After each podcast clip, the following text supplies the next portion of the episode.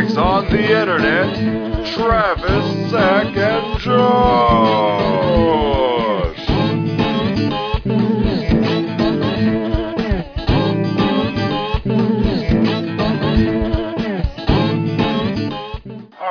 y'all? It's been a minute. My ass has had to work. I've probably had four days off since uh, the end of April. And so we're finally here doing some new fucking reviews.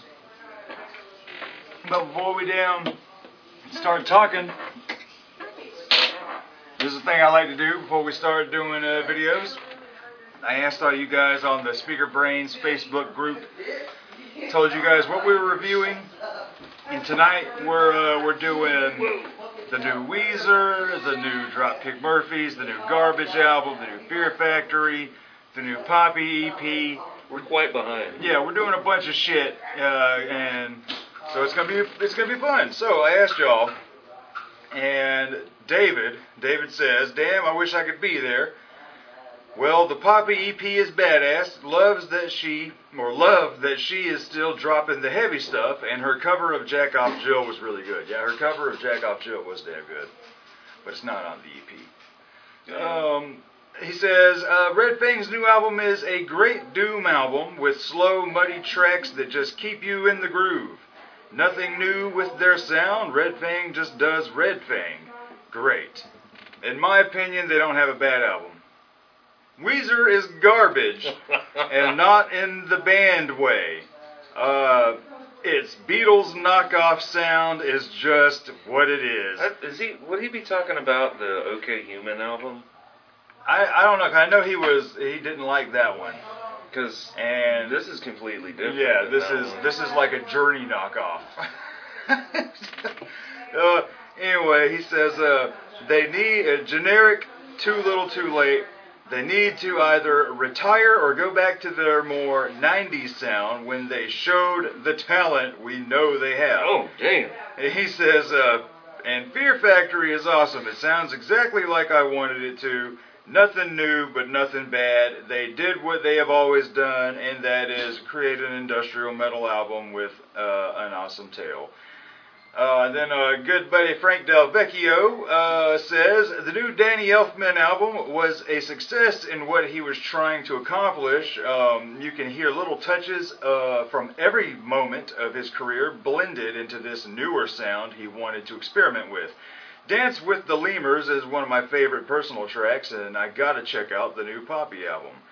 And then we have um, Dan Chase from Cut to the Chase podcast. He says, New Fear Factory and Poppy are dope. And then uh, our buddy Dylan Northrup says, Out of the bands on the list, I'm a Weezer fan, uh, but haven't bought an album from them in a while. I'll be interesting. I'll be interesting to find out what you guys think of it. So that's what you guys said. Um, if you want to join the fun, uh, hit up the Speaker Brains Facebook group. And the only rule is don't be a dick. Uh, we just post our videos and our songs there. Uh, people post music memes. It's mostly music centric, but you know some people post other things as well. But it's mostly music centric, music news, music memes, and all that bullshit. Uh, and if you want to meet other people with, you know, different tastes in music, hit it up. Uh, but tonight, the first uh, album we're talking about, the new one, is Van Weezer. Uh, which wasn't this supposed to come out before the one that came out earlier this year? Yeah, that one was kind of a ghost release. They announced it, and then a few days later, or something like that, it came out. Oh yeah. And that was in January. Uh, this was Van Weezer was supposed to come out last summer, but you know, a pandemic happened, Yeah. and they they uh, shelved it for a year. But they said they had OK Human finished before, Yeah. but they didn't release it because they were just about to go on tour with Green Day and Fall Out Boy, and they couldn't. They didn't feel like, well, this is supposed to be a big rock show. We can't really play OK we can't Human. do our yeah. I we get can't. it. we can't play OK Human, so let's um, get in the studio and just record like Some bangers. a love song, a love album to guitar rock. Like, there's a lot of Van Halen.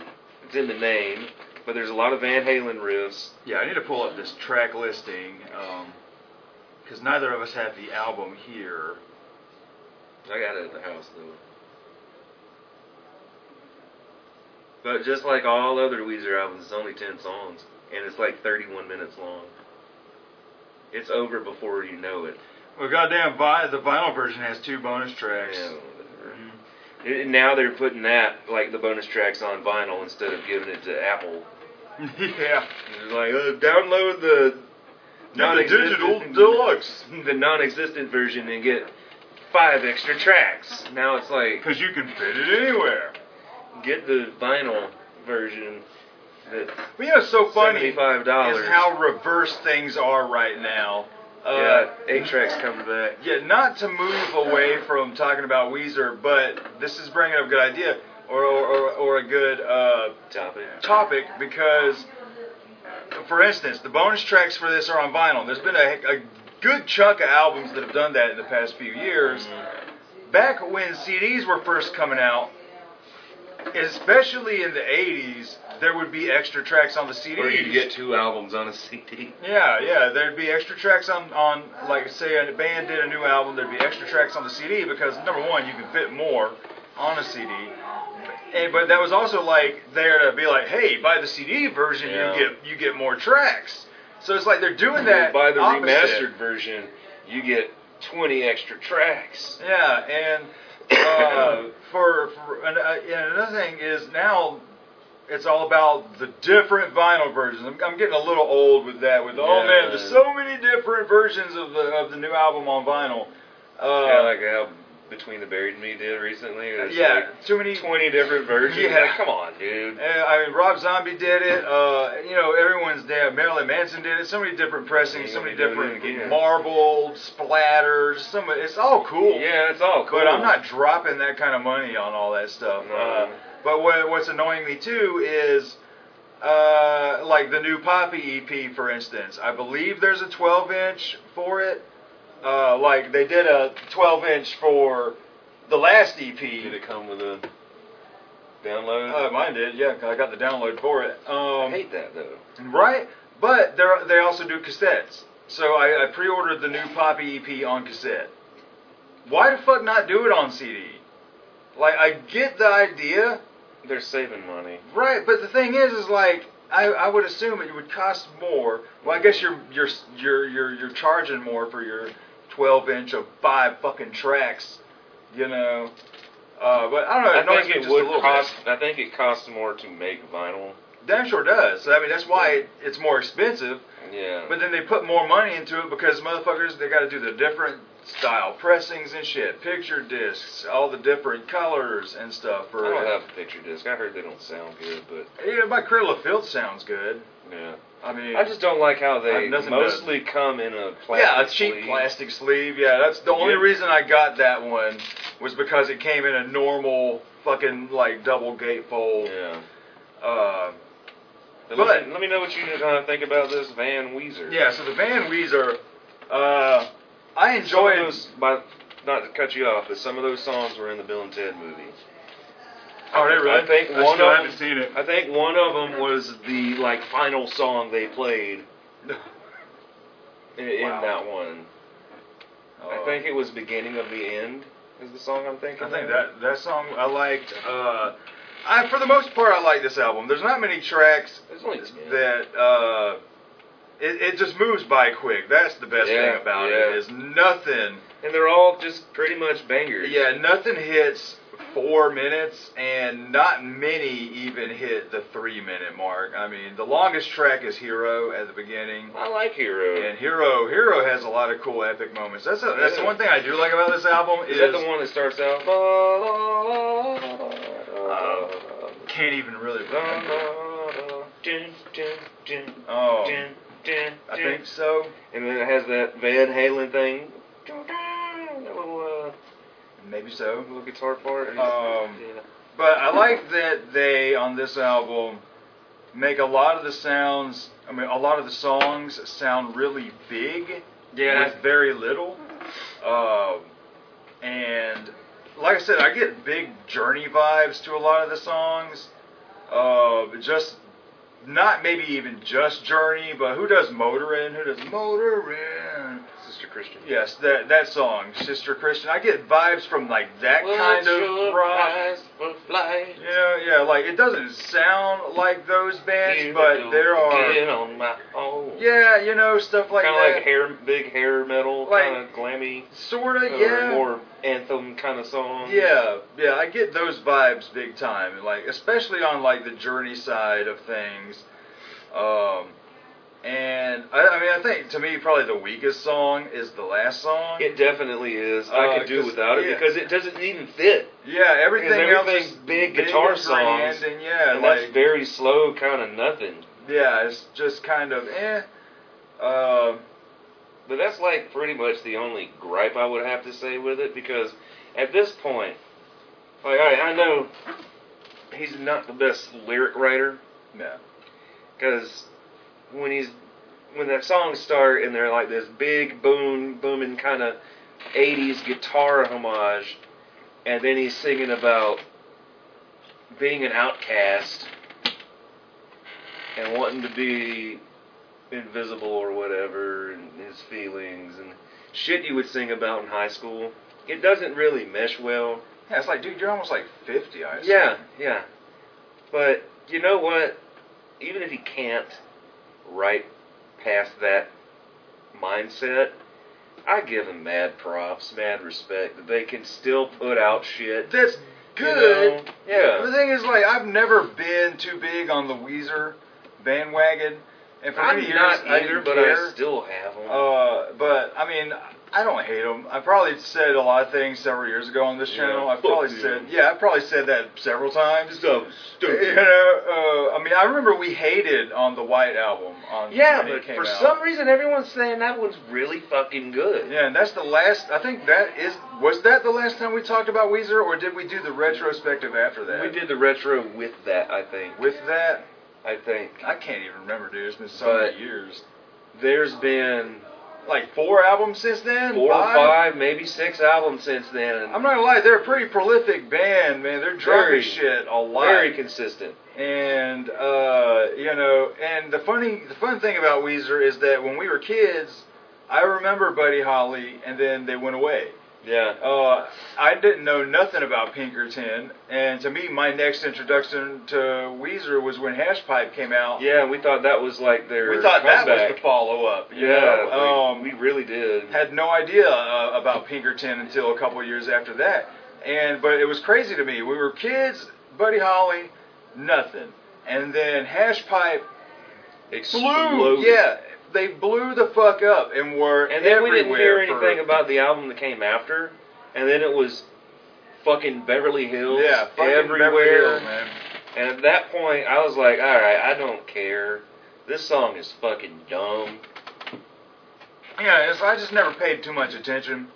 The most Weezer I ever listened to is when we did that retro, and I don't even remember what I said on that episode. It You was know, so long ago, five years ago. Yeah, man. so you guys could probably even go back to that and be like, "Damn, dude, this dude's just talking all this shit about Weezer, man. What the fuck, blah blah blah." But now you're you're you're liking them. I'm like, yeah, they're all right. They're Yeah, cool. They're grow fine. up. Uh, you know, Well- I mean, shit, shit. That's the fun thing about this channel is we've been doing it almost ten years. Is watching uh our musical taste change. What up, Josh? Josh is finally here, y'all. Um, we're talking about that new Weezer. Have you heard the new Weezer oh, yet? Crap, I don't like it. I'm I'm gonna say garbage, hate it. Weezer, hate it. I like Poppy that shit's cool. Damn, you hated the garbage? You don't I like guess the new Weezer? in. That sounds like a bunch of whiny feminazi bullshit. Now the man keep me down and fucking fuck me in, man. That's all it is. It's fucking, it's fucking woke bullshit. The Weezer is? No, No. garbage. Oh, yeah, oh, oh. I thought you liked the Weezer. Man, I love talked the about garbage. it. Weezer's okay. We'll get to the garbage. I can't wait. Um, but, uh, but yeah, the fun thing about this channel, we've been doing it like 10 years, and going back and, and hearing some of the shit we've talked about, stuff that we wound up liking later on. Yeah, I remember know- hating on that last Offspring album, the one that came out before. The Yeah, right. The hating on that, but Days now I'm Go like, By. you know, Maybe I was just a little harsh. One of the first times I actually had to have a voice on the show or doing this kind of thing, you know.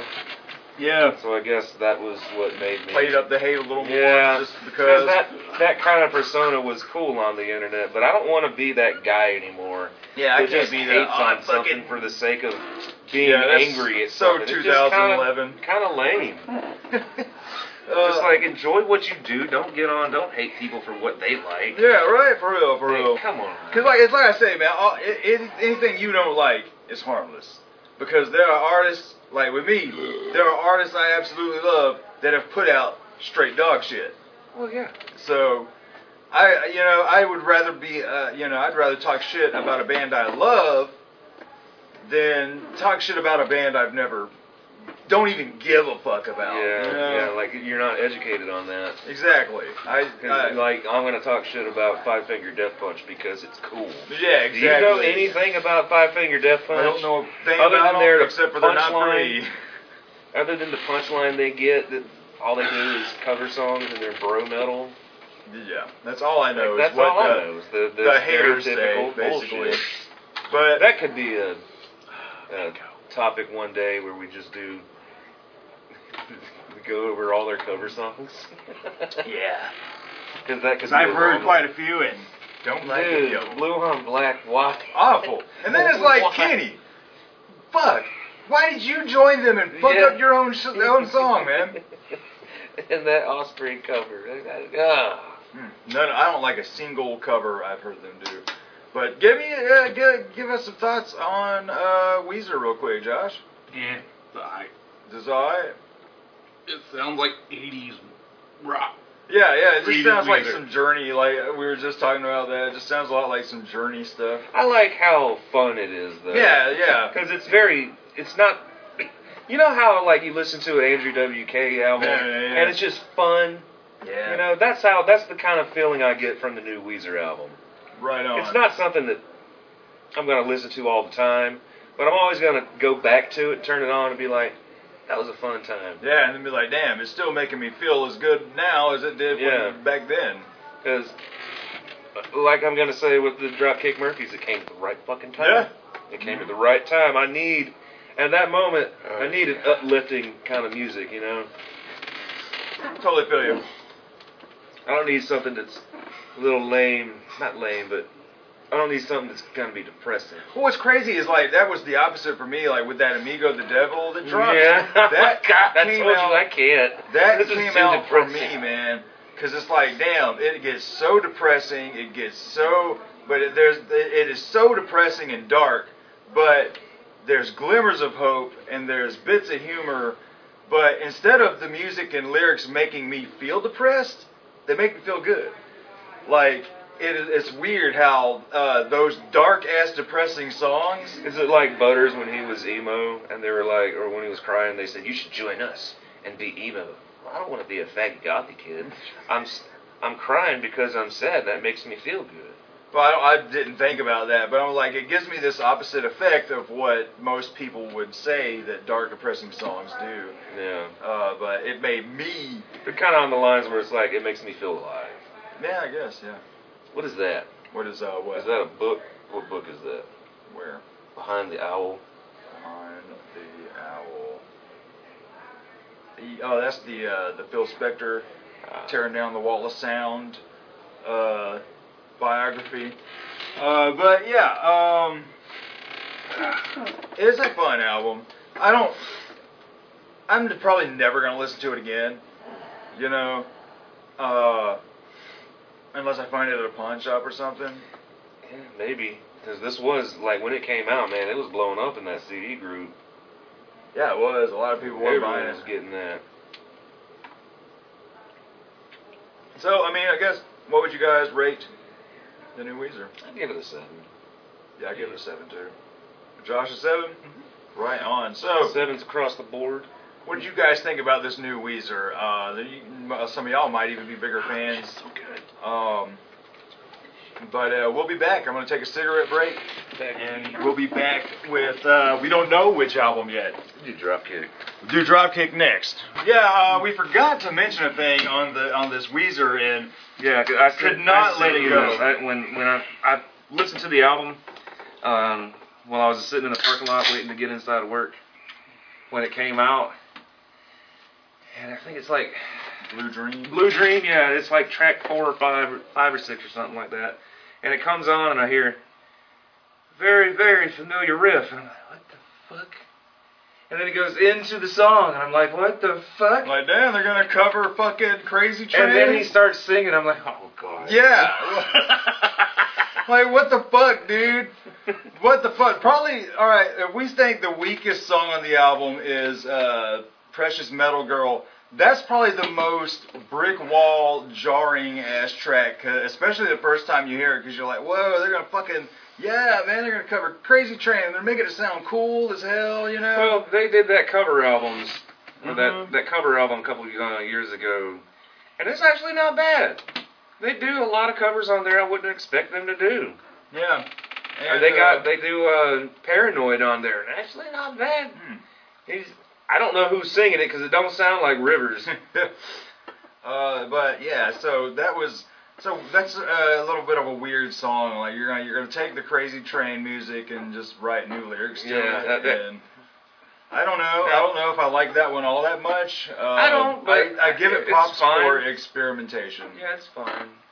It's just the first time you're hearing it, you're not expecting it. You're like, what the? Yeah, Like- yeah. You're like at first you're like, yeah, this is gonna be cool, and then oh no, it's not. But yeah, no, I, I wouldn't. Wasn't even thinking it was cool. I was like, why are you doing Crazy Train? Like, if you're gonna do that, just do a whole guitar rock covers album. You know, like put to me, cover songs need to be on the very last track of an album, cause like that. Or second disc. Yeah, like that fucking white Rob Zombie that came out that had American Band on it. Yeah. That Threw just the whole totally off. it throws off the flow. Through the vibe, when the you give album me- off. WWE entrance music version of American Band when the rest of the album was fucking cool Rob Zombie shit. Yeah, like first time ever I I actually can skip a song on a Rob Zombie album. That, no, that's your get up and go to the bathroom. yeah, you get up and go to the bathroom track. What if you're wearing headphones? You take it out. Yeah. Uh, YouTube but video. yeah, that's something we forgot to mention. Uh, so yeah, we'll be back with the Dropkick Murphys. All right, y'all, we're back and we're talking about the new Dropkick Murphys album. Turn up that dial. Dropped back in what end of April? End of April, yeah. End of April. Uh, And in true style, they got 11 songs. They never really go over. Maybe once or twice they went to like 14 or 15, probably yeah, yeah, yeah. but for the most part, it's always They kind of found that sweet spot. Yeah, because if it had, if if this and the last few albums had any more than that, it would have been a little dragging. I kind of like a straight up punk album that only goes up to about thirty minutes, Yeah. because like that's my biggest problem with Rancid. I don't need thirty five songs on a new release every five years, man. I'm cool with 35 tracks on a on a punk album. Uh, If they're all good, if, well, if they're all like a minute, or like like a Dead Kennedys album, or, They are kind Brains of mostly album. like a minute, but then they will have their songs that are like five minutes. So it's like when you give me 35 is an exaggeration. I mean, the last one had maybe 19 or 18 Yeah, it tracks. like it's that. still too much. I remember being like, oh man, I'm getting a, a little bored. Yeah, yeah, but But yeah, they Dropkick Murphys have found that sweet spot where you know they none of their albums really wear out their welcome, and uh, they just they found their formula over the years, and they've really just stuck to what's it. what's fun to me about this album is it's kind of like an ACDC album. You can take any of these songs without knowing it came from this and think it came from a fucking album they did 10 years ago. They're like the ACDC of uh, the Irish punk. thing. Yeah, because like there's a, there's a lot of songs, especially the beginning of them. Because every song is whatever. this. Ding, ding, ding, ding, ding, ding, ding, ding, ding, ding, ding, ding, ding. That's why I don't like these guys. I actually like Flogging Molly. I like Flogging Drop Molly. Kick Murphy. It's always ding, ding, ding, ding, ding, ding, Not ding, every ding, ding, time. ding, ding, ding, ding, ding, ding, ding, ding. That's every fucking song. And the slow one still is like ding, ding, ding, ding, ding, ding, ding, ding, ding. That's the slow version of it. I'm sorry.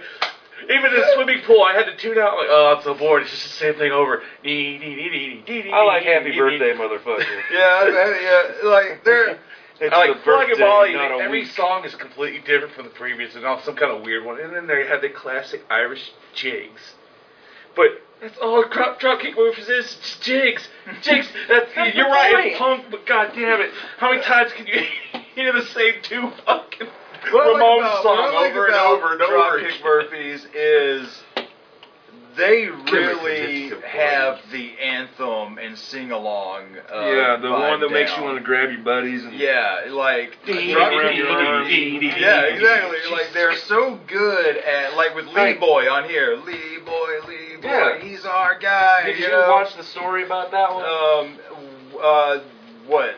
Lee Boy. Uh, no, I did not watch a story about. They Lee Boy. uh I like how they dropped Spicy McHaggis's name. yeah, there, yeah. That's Lee Boy is about their new bagpipe player. And He don't wear kilts. He wears slacks. when he when he uh recorded his part, there were no uh, vocals for it yet. They were keeping it secret because they didn't. His name is Lee Boy. They didn't want him to know about it. And when the single came out, they uh, shot his reaction. It's on like YouTube or something. Oh, damn. He's, he's So that's what kinda- that's about. He's kind of tearing up, like, Oh. oh man, there. They, I, I knew there was something up because they wouldn't let me hear it. Mm. That's cool. I thought they were talking about some soccer player. I, you know they what's made funny? there's, there's no have. fucking. I'm like, who the fuck is this? Who did? Well, I first had to hear it a couple times because like, what are you saying? Leroy, Lee boy, what? L double E B O Y. Lee boy, Lee boy, he's our guy. I was so tuned out the first time. I thought they Like spelled Spicy Hellboy. McHaggis. I thought I just heard Hell of a A guy. double L. I'm like Hell Hellboy. Why do they spell like Hellboy? Hellboy, Hellboy, he's our guy. And I see- like middle And then I thought it was like about a soccer player. I'm like, well, they're Irish. You know, they all love fucking their football. I can never keep my middle finger Yeah. coming up. I love Yeah, that. middle finger. I love. Um, I could never keep. I could never keep. Yeah, it's another I one could never keep that Ding, middle ding, finger ding, ding, but I love it, man. It all sounds like. Man, it's shit that you could uh, you could play in a fucking stadium Mhm. for for sports ball, Mhm. uh, or Mostly baseball. They love buddies. baseball. Yeah, they're massive. Uh, uh, what is it? Is it the Sox? Red Sox. Red Sox. Boston Red Sox. Yeah, yeah. You know, you got to rep your hometown. Yeah. Uh, but like, there, what's so great about their anthem tracks is it can be played at a, a sports uh, event. It can be played in a bar setting. No, it can only be played anywhere where there alcohol's present. yeah, always. Well, yeah, yeah, yeah, There's that's got to the be alcohol. Because be they're the only ones that can sit there and listen to it for hours on end. Because after a while, you're gonna start beating the shit out of each other. Drunken bar fights. yeah, No, that- that- that's I'm That's- surprised they haven't had a song side. about that. Drunken bar fights. So or they, they've had had songs. They've like that. had to. I, I, I can't think of like any at the moment, but I'm sure. I mean, oh, well, there's the there's the on the last album. There's the there's the fight uh, at the uh, at the funeral home. Oh yeah. Uh, there's one on uh, There's the the song on that album. Uh, Warriors First Code, Class there's a song Loser. about stuff like that too. First Class yeah, Loser. first, cla- first I class. listened to that a couple weeks ago, and I'm like, Max. Ah, dude, we know so many people that First Class Loser is about. Uh, I've worked with a couple. We were friends with a handful. Uh, but yeah, man, middle finger, I love Too the tall. shit out of it. Huh? Oh, too tall. Yeah, too tall, definitely. Um, Little finger. yeah, middle finger, love the shit out of middle finger. Um, Queen of Suffolk County. Queen of Suffolk County, I like a lot too because it's got that. to me, it's fine, but it's like it's kind of got the first- beachy vibe. It's the first one on the album that kind of slowed it down for me. but the next one, Mick Jones, Nick My Pudding. Love it. Oh my god. Love it. Love. Uh, I remember. When this album was supposed to come out last year. Uh, they dropped the little music video for that. Have you seen it? Where it's No. a cartoon and uh, they're all hanging out and fucking like they're chasing after Mick uh, Mick Jones because he fucking took their goddamn pudding. You know where that story Uh, comes yeah, I do know that story. Uh, Well, 'cause they- the producer they worked with. They had to eat their meat to get their pudding. Um, the the producer they worked with, I believe, uh, fucking was like Mick Jones was recording in another, the same uh, studio building, and the dude had pudding in the fridge, and Mick Jones straight up stole the shit. That was uh the so was it was it uh Ken Ken Casey? It was the singer from uh flogging Molly. Okay, it that's was his pudding. okay. and that's he was the one it telling was. the story Okay. because he said he saw Nick, Mick Jones eating his pudding and it had his name on it. He goes, "Hey, that's my pudding." he told that story to uh, Ken Casey, and he said, "Well, that's not. That's probably not how he said it because he, this motherfucker won't even curse or have a bad thing to say about nobody. He didn't say it like that. So he went. Everyone else went to lunch. He stayed at the studio and wrote that yeah, I song. wrote a song. Yeah, man. I love that. But yeah, that's a fun one. That is a really fun one. And happy birthday, motherfucker. Happy birthday, motherfucker, is really good because it starts off uh, nice. It's like, Yeah. yeah. it's your birthday, give them a beer, give them a cheer, but then right after that, it's, nah, fuck you. Yeah. You're a selfish goddamn asshole. I mean, what is it? You're You're you're 30 something years old. Yeah. Thirty thousand others in not important today or something like that. It's your birthday and like a million other Yeah. important people on the same It's day. It's a birthday, not a week. Yeah, it's just telling Yeah. you, look, it's just telling you, look, man, don't throw yourself a birthday party. Yeah. it's, it's weird. You know, we do we do parties around our birthdays, but I I never call it a birthday party. I just want people over. I like to entertain. Uh, good as gold. Yeah, you're good as gold. You're right as rain. Look at there. That's another one. It gets a little tiring after a while. Smash Shit Up is one I don't really remember much from.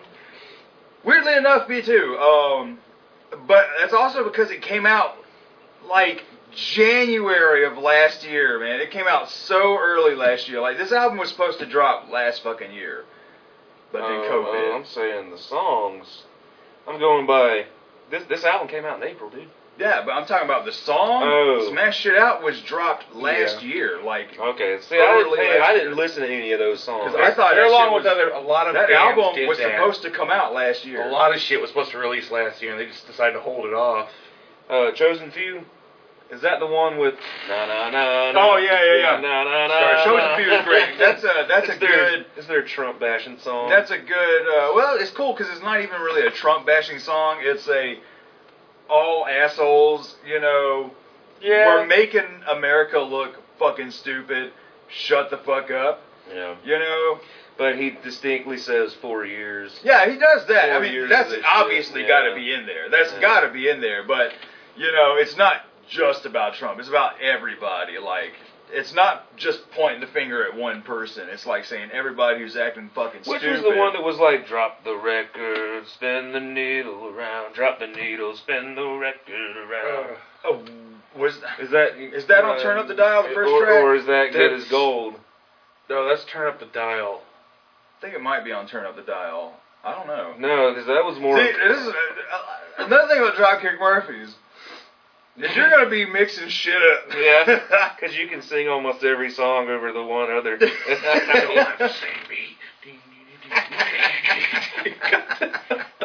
All right, and that brings us to City by the Sea. City by the Sea, I like a lot too. Uh, it's about you know just Boston. retiring, man. Yeah. Boston. Going back to Boston. Boston. Boston. Boston. Don't they live there though? Uh, yeah, I believe they all live in or around there. You're Yeah, Yeah, it's about an Irish going- punk band. Of course, it's in Boston. yeah, yeah. Seriously. Um, but yeah, it just feels like it's about retiring, man, and just like you're getting old and being like, shit. I think it's time. You know, I've been around the world. Uh, Well, I mean, they're in their like 50s or 60s right now, or mid 50s. yeah, they're old. Yeah. How many more records do you need to come out with? You know. Well, I mean, well, you know, yeah, look at- AC/DC just dropped one Yeah. not too long ago. I mean, Ozzy. All For I mean, sakes. seriously. Um, but Ozzy's addicted to it. You know, I think they're all addicted to it. Yeah, it. that is really. true. You know, I mean, it is true. But It's about retiring and longing, but at the same time, he's basically saying, "I wish I could do this stuff, but Mhm. I am, like you said, addicted yeah, that's to okay. this uh, okay. lifestyle." And then that brings us to "Wish You Were Here." Yeah, "Wish You Were Here" is a really nice, uh, Man, that track. was what I needed. Sad track. Not gonna go into details here. Yeah, Cause uh, yeah, but when when I heard it, is it was exactly what I needed.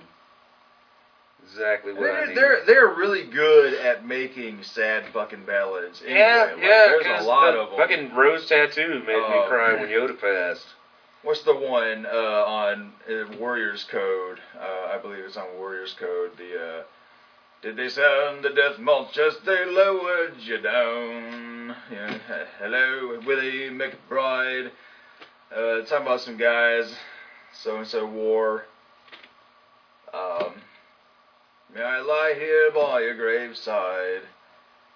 Um, The jingle jangle, the old triangle. I don't think that's No, right. that's not it. That's the. that, that was an uplift. That's an uppy. That's, Um, where is it? Because I'll know it if I see. Where are my D's? Uh, Dude, I can just pull it up. so it's right here. Warriors Kinda Code. faster. Um, like green fields of something. Uh, I know they got forever. Yeah, green fields of uh, France. Um, yeah, forever another. another they they they just got really good ass sad soft ballads. So, what would you rate this album? This one, you know what the thing is, is yeah, all the songs sound the same, and I will always admit that. But there are some bands, most Irish. a lot bands, of Irish punk bands. they're sound like that. It's all about that that pub feel, man. They're not. Well, Irish. that's about the only thing you can make Irish is that that that They're- sound. From, they might be Irish descent, but they're from America. Yeah, but But they're Irish. they're still Irish. Um, but the thing is, is like all these bands, uh, they they're taken from their roots Yeah, and yeah, souping yeah. it up. And but Okay, my me- one my one problem with the album. Sorry, everything is the, is mixed at the same level. Yeah, I don't understand what you're talking about. you you don't hear me. it, but I'm trying to like when everything comes in, you know, where they're building up and then everything's there. There's not like a moment where you can just tune out the guitar or the bass to hear the bagpipes and the flutes and shit. Everything is up to the same level to where nothing stands out. It's like flat. Does that make sense? It's kind of like the same sound the last Baroness had. Everything was just flat. just at the same. Yeah, everything was maxed or uh, mixed at the same level. What were you listening Where- to it on? I was listening to it on my computer stereo. See, that's what I want because I mean, to me it Sometimes sounds good in my be- car, and it sounds good on the stereo in here. But I have no idea.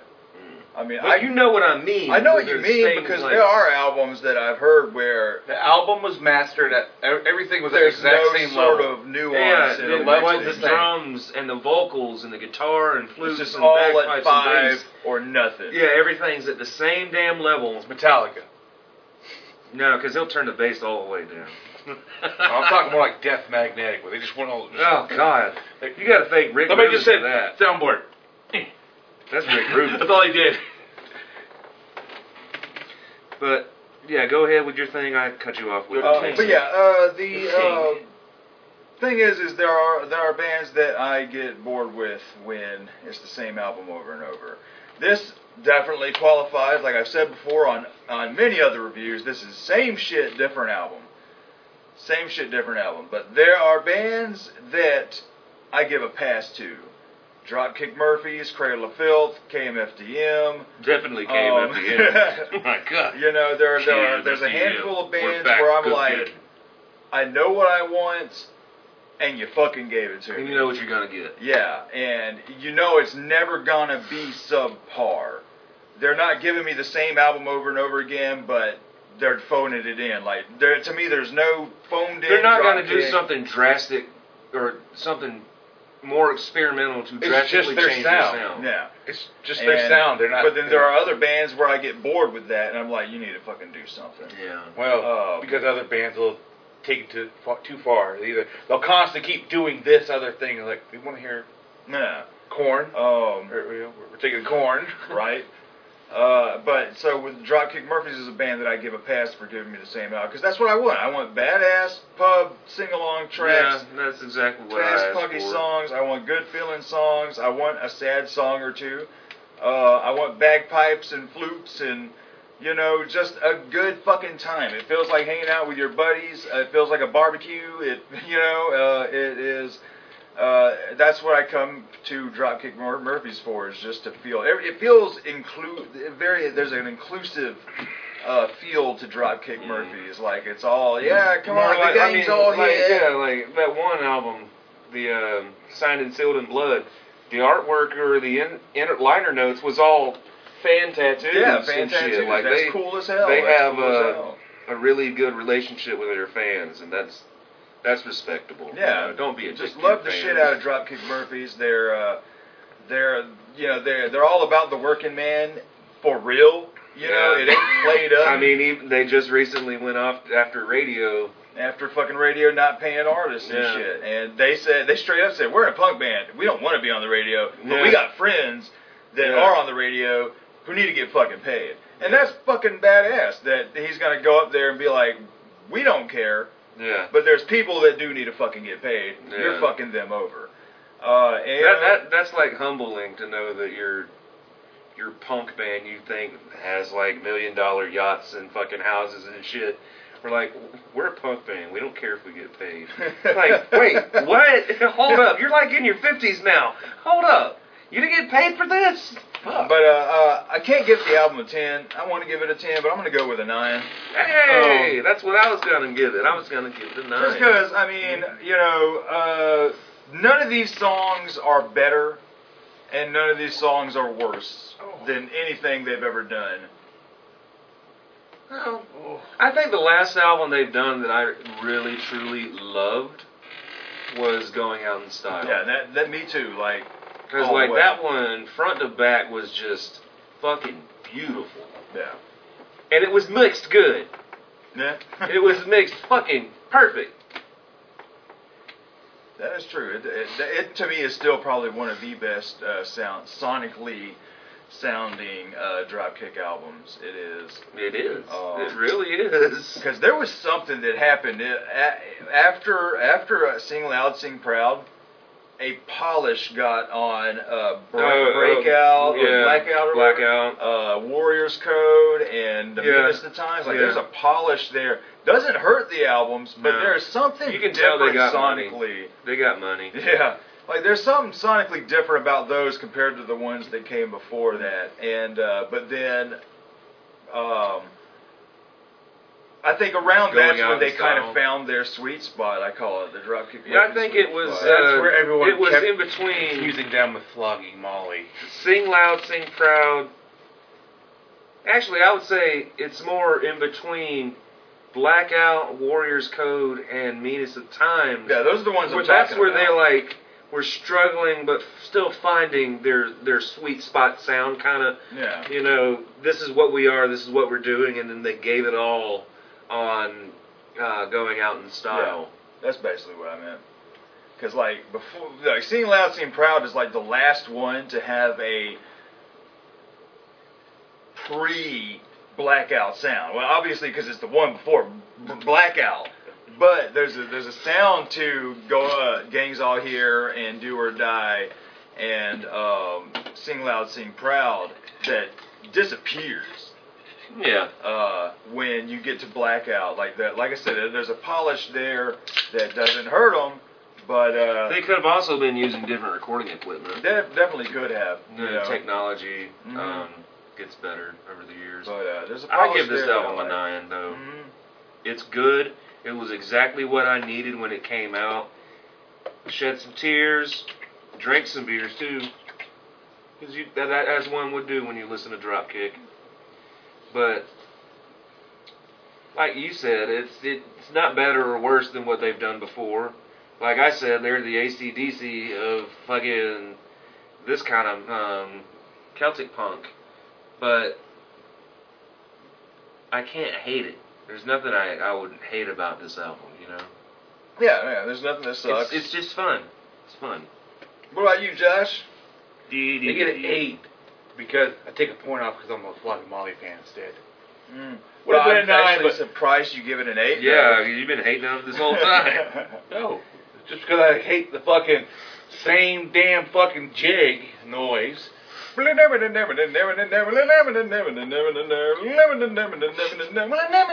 I get enough of that with Flogging Molly. I, I mean, I, I there's think, also I mean, the still to me, one of my, my favorite bands in that whole scene is the Tossers, you know. But Ogs. yeah, the goddamn Pogues, you know. But the Tossers is like more modern. yeah, out of the Country, modern yeah. bands, you know, like one of my favorites is the Tossers. Uh, but I, he, I can't he like. sings more like the angry. He just kid. sounds like a drunk ass, fucking Ir- pissed off Irish dude, man. Um, but uh, I don't know. It's just out of out of the three bands, those three bands, Flogging Molly, Dropkick, and Tossers. I like how all three are different. All three have their own unique sound, and neither of them have anything that I dislike. Yeah. 'Cause I do love some uh, Flogging Molly. hmm They got some fucking songs that just. Mm. Like they they give you island vibes and pirate vibes on some shit too. Swagger got the Seven Deadly Sins.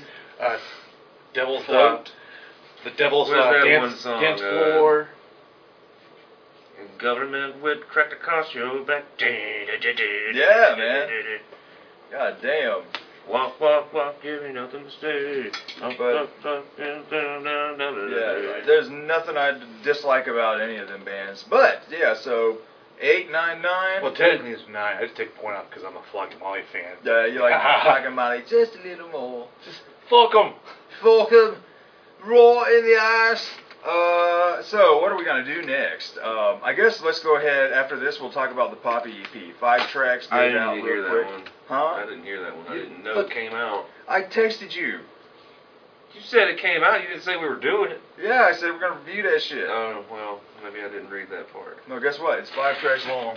Let's do a little bit of it while we smoke. We'll be back in a moment. Oh lord. Okay, y'all, we're back. We're uh, we're not gonna talk about Poppy yet, um, because Zach hasn't heard it and he has to go check on his ribs, and uh, so we're gonna talk about Poppy last. Um, it'll probably just be me and Josh. Uh, but right now we're gonna talk about the new Danny Elfman album, Big Mess. So Um, is this on two discs? No, it's a it's one disc. Um, Man, I gotta tell you, when I put this on, I wasn't expecting any of that. right. There's like moments of Marilyn Manson, moments of orgy, moments of just like I wasn't expecting metal. To be honest with you, yeah. I was not expecting it to sound like that. And I'm like, oh, it's pretty fucking good. I had no idea what to expect because last year when he dropped the song Happy, I fucking raved about that song when we reviewed it. Oh, it's not even on. Oh, it is. It And- is on here. Yeah.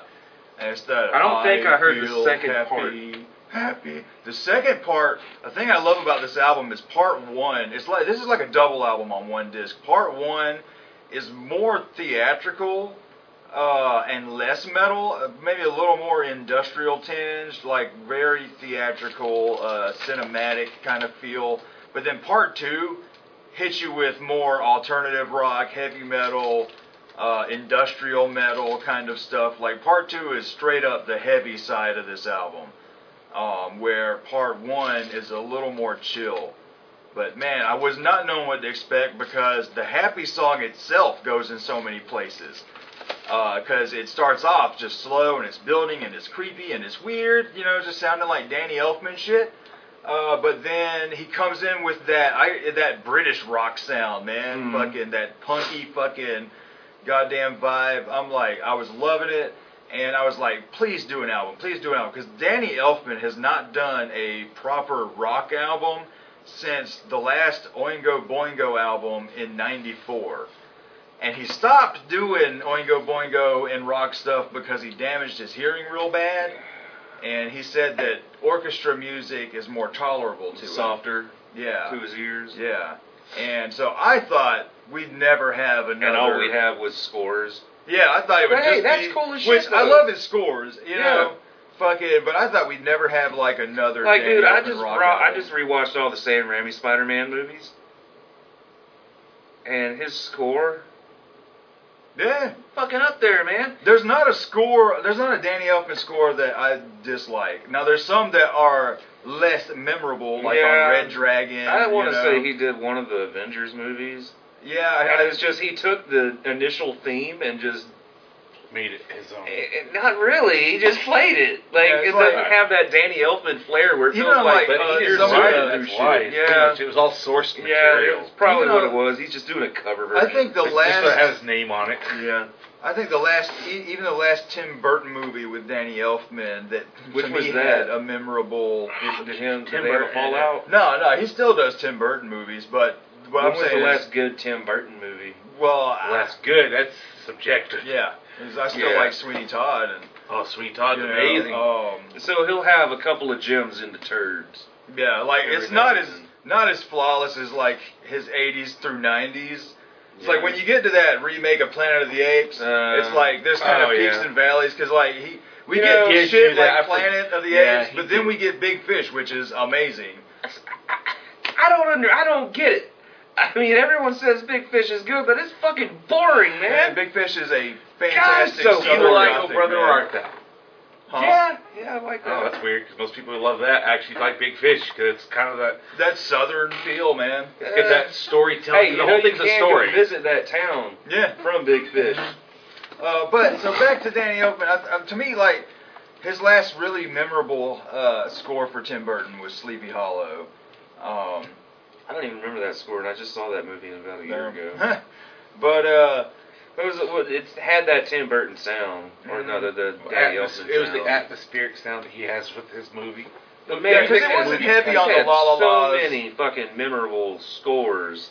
That's all I know him from, really. yeah, and that's crazy because I only knew him as a as a uh, composer. For, for movies and stuff, yeah. Tales from the Crypt, goddamn. Yeah. But what's crazy is his guitarist, uh, I think it's Steve Bartek from Oingo Boingo, does all those scores with him. Um, So what happened to Oingo Boingo? like I said, he stopped it because he damaged his hearing real Uh. bad, and he didn't, he couldn't fuck with rock music, and so that's why this is so cool. We're getting a loud fucking rock album from the dude, years and years later. Um, Maybe he's giving himself time to heal. yeah, pretty much, and now Maybe he's got something to say vocally. Yeah.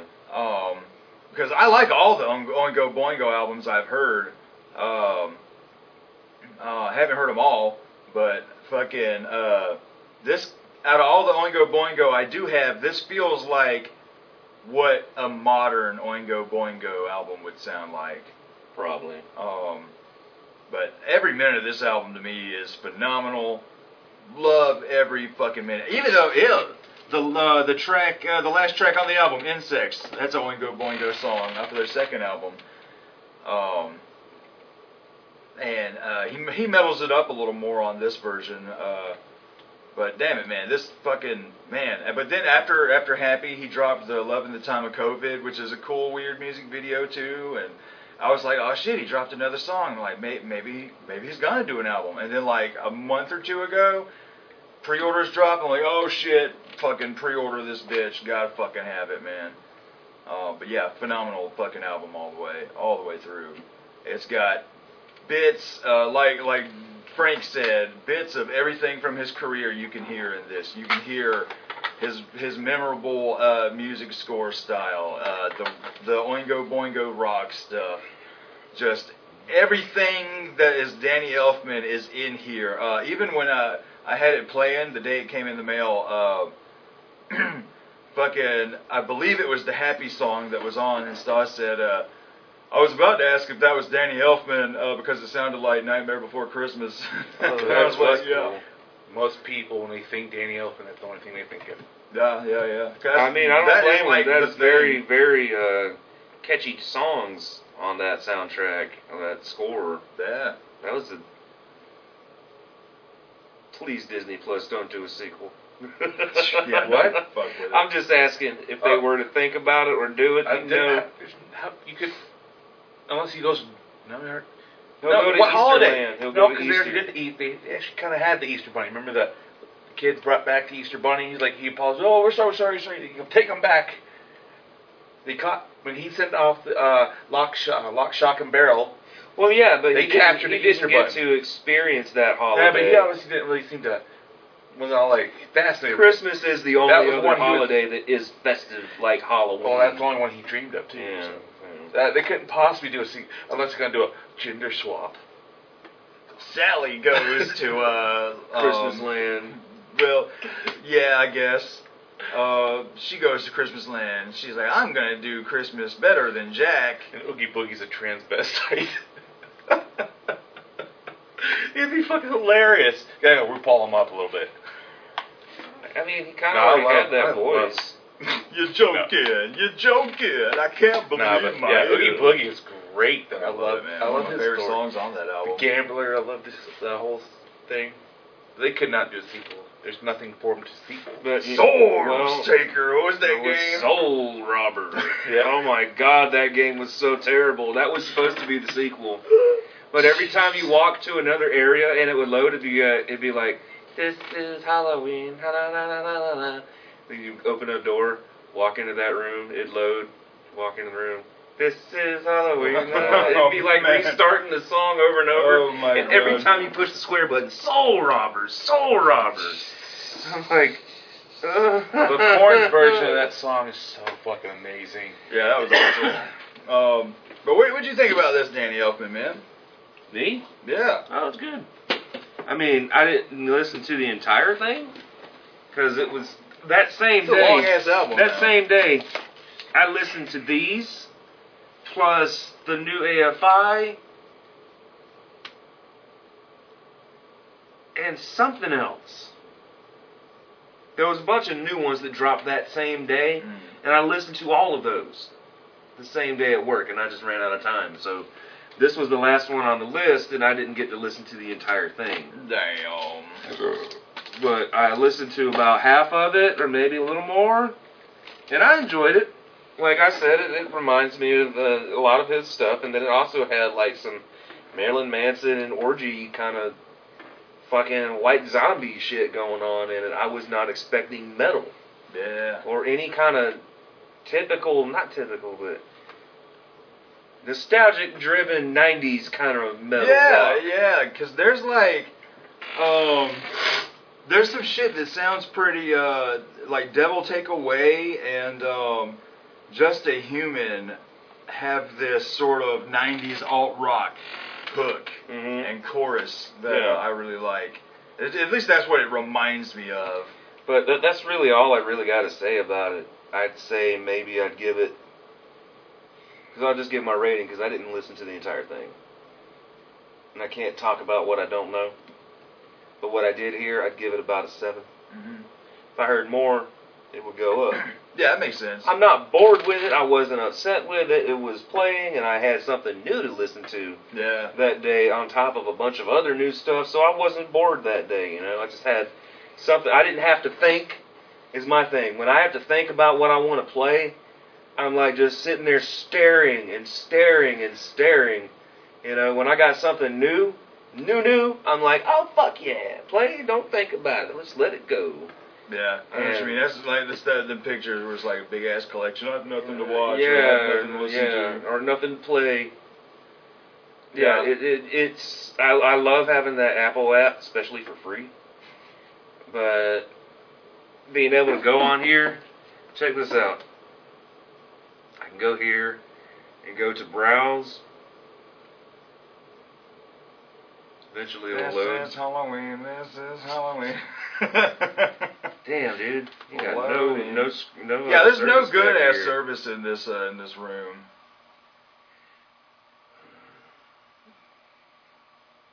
Well, never mind. It just took away my 4G because there's no service back here. But I can browse. I can hit that button and it'll show me, you know, what's popular, what's this, that, or the other, trending, and all that.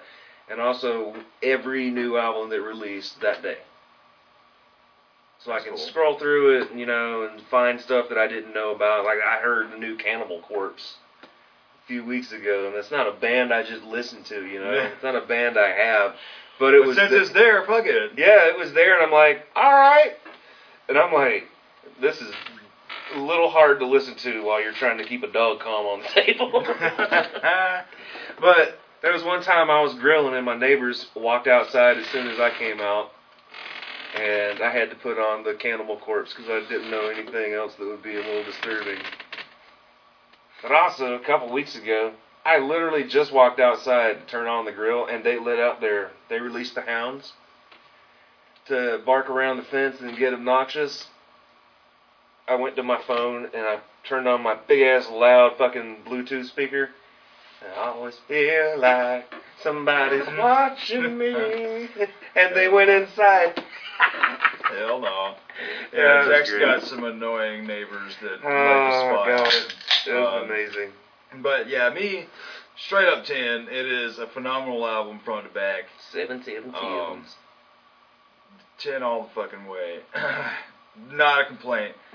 And, you know, it probably will be the last Danny Elfman rock album, you truth. Unless he just gets an itch, man. He's like, Well, I just want is to. he? Well, I mean, he's an older dude, yeah. Yeah. But and let, maybe he, maybe this will bring back that spark. Odds are he's always busy. Yeah, he's always got a, film Well, he's working on, man. He, he does the soundtrack for majority of fucking um, major movies. That Like you look at you if you look at the, his filmography as far as uh, Pretty much any Disney scores or go, fucking it's like Every Tim it's like movie. damn, I didn't know he did that movie. Damn, I didn't know he Mhm. did that movie. Damn, I didn't know he did that movie. Damn, I've never heard of this movie. Never heard of this movie, but Well, he does everything from movies for kids to fucking rated over R the stuff, place. Everything. He's all over the place. A the real guy's probably dude. busy all the time. Real prolific dude. Um, so yeah, ten. Uh, so have you heard anything? You said you didn't hear this album. Uh, I highly recommend checking it out. You're gonna fucking dig it if you like that Danny Elfman style with a little bit of metal and a little bit of rock and a little bit of uh, just everything. Uh, what did you guys think of the new Danny Elfman album? Um, did you like it? Did you hate it? Let us know, motherfuckers. We're gonna talk about what do you want to talk about next? Garbage. Garbage. We're gonna talk about garbage next. Then I'm gonna have to go. The garbage. All right, y'all, we're back with the brand new Garbage album, No Gods, No Masters. Uh, and I hate to say it, I've always liked Garbage. But you've never been like. I've never followed them. I haven't either. Like my my first uh, introduction was MTV with Stupid Girl. Yeah, Stupid Girl. The the music video for Stupid Girl. I can't remember if it was just the music video itself or if it was featured on Beavis and Butthead. But I remember that video playing a lot. yeah, and then you know it was maybe later that I learned that I heard uh, Only Happy When It Rains. And I remember having the first Garbage album Mm. way back in the day. I don't know what happened to it, but I had to get it again. It was like one of those you had when you were a teenager and you didn't really keep up with shit. Yeah, yeah. That album is awesome, and it's It is. funny because back then I remember uh, I remember getting it and not getting into it too much, and then just kind of letting it sit, and then I don't know what a lot the of fuck things happened to do it. back. Don't know what oh, happened to it. oh, you you let it. You don't know what happened to it. Mm. Damn. Yeah, don't know where it went. And then I found it again about four or five years ago at a I have thrift a store. Ben Folds five. I remember. that you that disappeared. I remember I had that. two of them. It disappeared at your house. I know there were some people there that day. Mm. But who the fuck would take a Ben Folds five album? Exactly. There was two of them though. I remember that. We were riding home after shooting a music video. Two people, maybe three people. Was that when we were fucking filming for uh, Rob? I wasn't trying to name names, dude. Nobody knows people. Because I bet you, if anything, it would have been uh, that kid whose house we were at filming. Yeah, yeah, yeah, definitely. No clue whatever happened to that kid. I, I, I don't know what happened to my CDs. Just like when we were uh, hanging out with one kid back in the day, and by me, myself, and Irene, and not another teen movie just disappeared. and then you say they appeared. No, no, no, no. The DVD boxes were still there, but they weren't in the case. And then he's gonna come over like three days later and be like, "That not another teen movie was a good movie." I remember that. Oh, my god. Oh, oh, you're the one. I remember that fucking shit. But didn't you say you found the shit like in the front yard Mm. or a pipe? You had a pipe go missing, and you found that shit like at the curb of the house. The microphone pipe that me and Josh made. I found that on the curb. You remember that microphone Nanny gave us? Yeah, It that didn't old work. Shitty shirt. Me and, me and Josh hollowed it out and used the fucking part you sing through We used that as the bowl. and we we constructed a pipe with the microphone. It was the microphone. Amazing. Amazing. Good times, man. but uh, yeah, never followed them. Uh, and then I got beautiful garbage out of one of those big uh, mystery boxes we had done. And Where is your garbage? uh, Right here. Yeah. Yeah, just the Man, first there's one. so many good jokes you could do there. Oh, could- okay. So you I could got pull out like you a don't PO. have. You got this. I don't have that, and I got.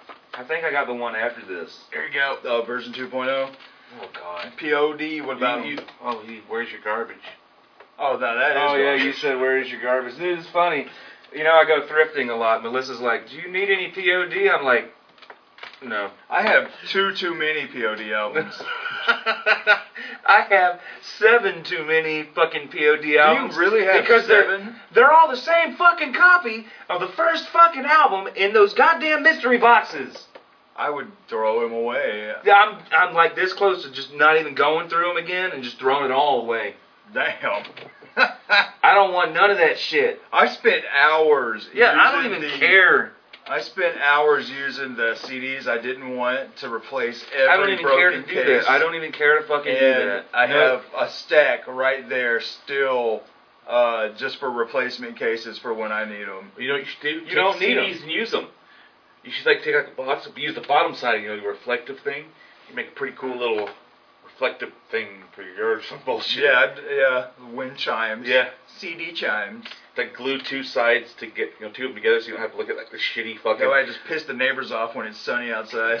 So it spins, and both sides are shiny. You just just But uh, I wound up really Like liking the uh, the beautiful garbage album, and uh, then when they were saying they were dropping this, I was waiting because at first Amazon only had a pre-order for the single disc version of the album.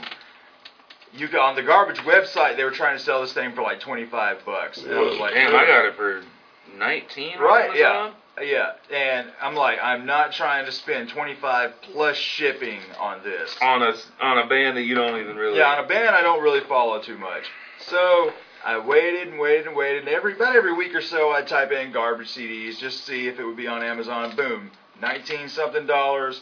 I've been waiting to see this at it. Target though, because they do have some box sets like this sometimes. And uh, so yeah, if you can afford it, get the double disc version. I mean, who want? You can always use more garbage uh, because the second disc is cool. A bunch of random tracks, non-album tracks You got over the years. Dale, the Screaming Females. Mm-hmm. You got a decent cover of Starman that is the only Bowie song people love to Oh do. God, okay. I didn't like that when that came on. I'm like, God damn it, really? Yeah, everybody Why? does Starman. Why is it always fucking Starman? He's a Starman.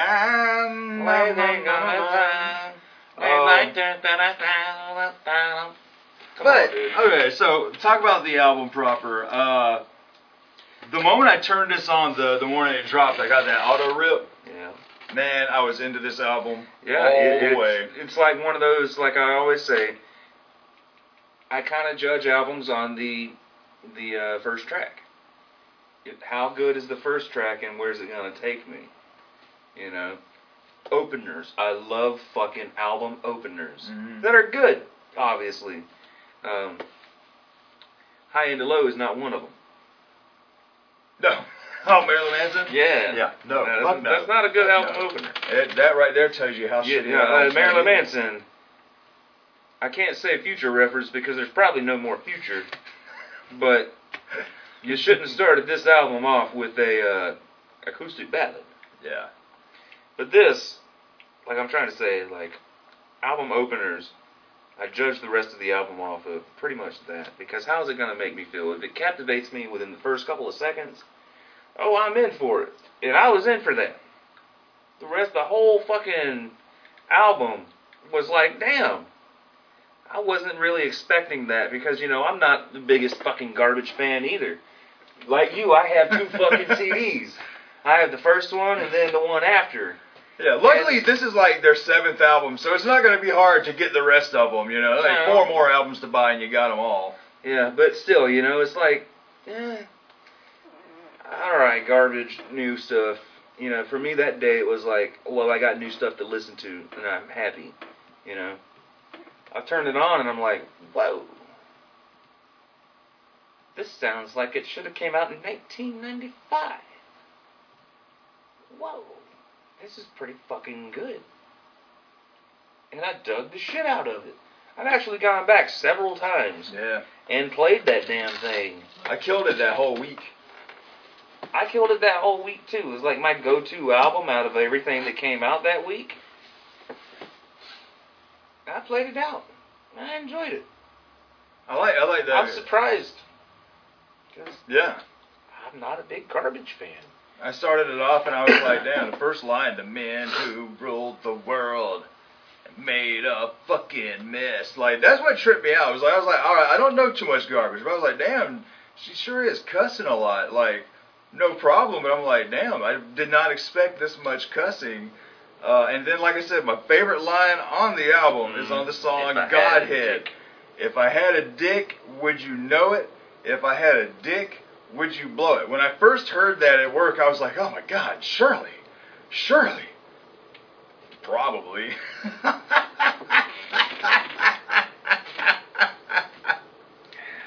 The more you know. but I was like, damn, that's a cool ass line. Though. I thought that was cool as shit. Joneses? Nah, Oh God. I mean, I make, I Oh, make gross. jokes, you know, I make jokes. I make jokes. Yeah, I make jokes. I ain't trying The way to- you did your hands though, I make jokes. I make jokes. Uh, but I, ain't- I ain't trying to, you know, Oh, swallow hands- some wiener for weed. You know what I mean? Flick your wrist that way, Travis. I swallow wiener for CDs. I'm gonna swallow for some weed, but for CDs It'd be one of the things like let, let's say you go we're on a date with Shirley Manson, and you're right, and everything's going good, right? And then it's like, boom, Shirley Manson, high ass motherfucking chick, right? You're on this date, and then it's like, fuck it, let's go, fuck, and then she takes it off, and then boom, big old weenie in your face. It's like, damn, Yeah. uh, fuck it, we're here. Yeah, except Uber. Something tells me that um, yeah, you'll be the one getting pegged. um. Gonna wreck that pooper. But no, I loved every minute of this album. Now I want to know what Josh said because when he came in here ranting about this, I wanted, sounded like some fucking whining ass. I think it's like, like, bitch, get back. in the- Shut your mouth. Get back in the kitchen. Jesus Christ. No, it's just, it's like, oh my god, I've listened to all this Cleveland story. I was like, next. Oh, what you bitch about now? Oh God. Next. God, just quit your whining. It's like, oh, what's with all the whining, Louie? Next. So you didn't even give it a chance. I I get just though, don't like garbage. I'm not a big garbage fan. the, I get it. No, it, it's it. the lyrics are very um uh she's a pissed off lady on a lot of these songs. She's Let been- me borrow that jackass, please. How long has she been pissed off? She's been pissed Word. off for a long time. I mean, she's a white woman. but I mean, I, mean, I gotta this is like- offend all the white ladies here. This is, I mean, this is just I, I'm a I'm a pissed off. How chick much you get this on to. Amazon? Uh, I like five bucks. Really? Yeah. Oh, shit, man! I'm trying to get them all on Blu-ray now since I got Jackass Three. And I the new to- one's coming out. I can get the I can get the whole seven DVD box set for like ten dollars on Amazon. What was the seven DVD Uh, box? set? all three movies, Bad Grandpa, and all the 2.0, 3.0 One shit. point two, like 1.5. The. DVD or the Blu-ray I got is unedited, but I didn't notice anything that wasn't really there. Mm. I'm most Okay, Jackass Hell, stuff is this, this always said unedited, but not some of these segments. They bleep out the cussing still, and Dude, there's a moment on the deleted scenes for Jackass 3 where Chris Pontius gives uh the dude that did the train shit, he gives him an enema first. yeah, That's why it was water. I didn't know that. um, we that- watched it, I'm like, oh, That dude was on uh, God. that dude was on the Steve-O, um, Steve-O podcast. yeah, the Steve-O podcast recently. The Wild they- Ride? Yeah, they were talking about it. I watched uh, Danger Ehren on there Yeah, man, Danger Ehren talking about. trying so hard to like play it cool. Like, Yeah. man, I knew y'all were doing Yeah. something, man. I knew y'all were doing that. The, the taxi ride that. on Jackass 2, like, nah, dude, I'm sorry. The way you that the way that motherfucker sounds when he's freaking out in that Yeah. goddamn trunk, nah, dude. You Yeah, knew you, you can knew look at Steve-O. You can look at Steve-O and be like, Yeah, You didn't like know. you knew you knew they were gonna be playing your ass because like they always be playing your ass, but Man, he got the worst of it. you didn't Oh, know God. this was gonna be. He was Shut the your redheaded. He's the redheaded stepchild. Oh my god. they just Oh, my beat his God. ass. But yeah, the lyrics on this album are very uh, today, lady. I have something to say, kind of stuff. So this is Um, the entire series. uh, to an extent. Uh, Uh, there's still segments that I remember that aren't on this box set. Lame. Um, like the Beavis and Butthead. But Mike I mean, it's pretty much, it's enough. You know what I mean? It's enough to you can watch one DVD of this and like get your jackass. Well, yeah, it's like that. it never changes. Uh, but no, back to back to the album. Like, Sorry. uh, the lyrics really do uh, focus on a lot of. Uh, I mean, not even shit that women are pissed off with. Just really, to me, everybody's kind of just like saying shit about. Um, and uh, so it's it's very today. It's a very today album. Uh, and, but I do like that it's it. Some of it sounds like older garbage, like you said, like some '95 shit. And then some of it's got like some moderny vibes. Uh, there's some more dancey shit. Uh, but what really tripped me out is uh, a lot of people are going to talk shit about me. Is I didn't know until uh, I had uh, got this album that Butch Vig is their drummer. Yeah, I didn't know that. What? I looked it up and I'm like, wait a minute. This dude was a legend before garbage even I'm started. Like, wait a minute. The dude that produced Nevermind? what? The What? dude, the dude that like fucking helped give Smashing Pumpkins their classic sound, fucking who ultimately to me when you get to Smashing Pumpkins Adore, that sounds like it wants to be a garbage album. you know? And it's like, damn, I'm seeing these connections now. I'm feeling it. I get it now. I had no fucking idea Butch Vig was their drummer. I was like, damn, this dude is like a master producer, produced all these amazing ass albums in the early 90s, and he's the drummer Yeah. for garbage who you know really got their start 95 man like i would have never known that shit That's thought that was cool um But, But no, yeah, you know- it's not a bad album. It's actually, it's pretty cool. It's a very good. You can just put, play it in the background. And listen I haven't heard it, all of it kind bonus tracks. thing. I just I've never been a big garbage fan as a, No. their style, but yeah, I mean yeah, you can tell she's very it's very uh, opinionated singing in this one. She's very. I actually dug it. I dug cool. it. I dug mean, dug 'cause I can't say uh, that lyrical with me. content. My favorite band of all time is System of Down, and that is entirely. But it's just it's a lot more. You can enjoy the anti-government, anti-establishment Is music. this your Wii strap? Gotta yeah, I just Wii think otherwise. So you don't throw your phone to the TV? No, it's when I'm in the pool or in the tub. I don't drop. Like, oh, I'll just drop my phone. measure I'm out in the middle of the pool and I got my phone because Travis seen how big my fucking pool is. It is huge. Alyssa keeps saying, I want Josh's pool.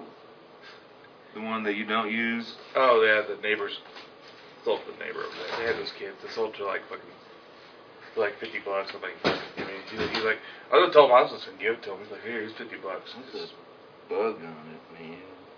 You have to think the brand's honeybee or something. Got a bug. so back to garbage uh everybody said what they wanted to say about yeah, garbage. I would give it about an 8. yeah i can give it an eight uh You know, I don't want to give it any higher or any lower because I'm not a fucking garbage fan, but this kept me entertained, and I do like the second disc from what I did hear from it. Yeah, so here's what I'm saying. When it comes to shit like this, you're getting more for your money with the deluxe version. Oh yeah, dude, this You're fucking a whole box, second man. disc. You're basically getting a whole nother album.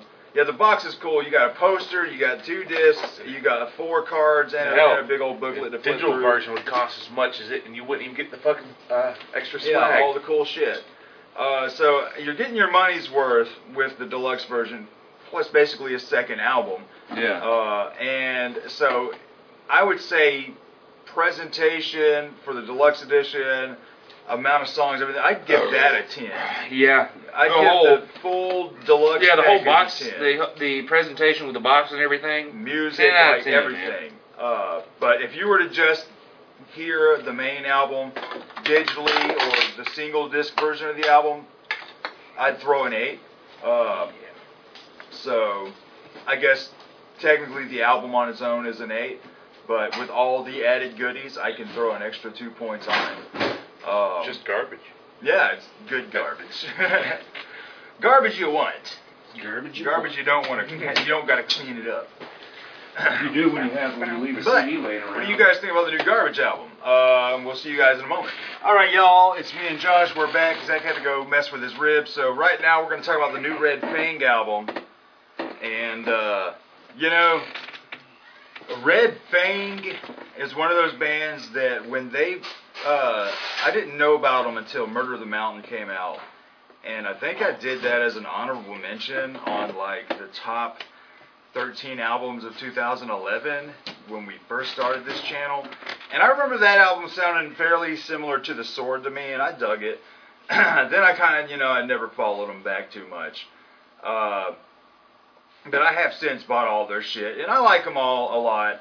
Uh, but I remember only Ghost. I remember me and Zach didn't dig that one too much. Uh, I, oh, there's there's a bit of polish on there.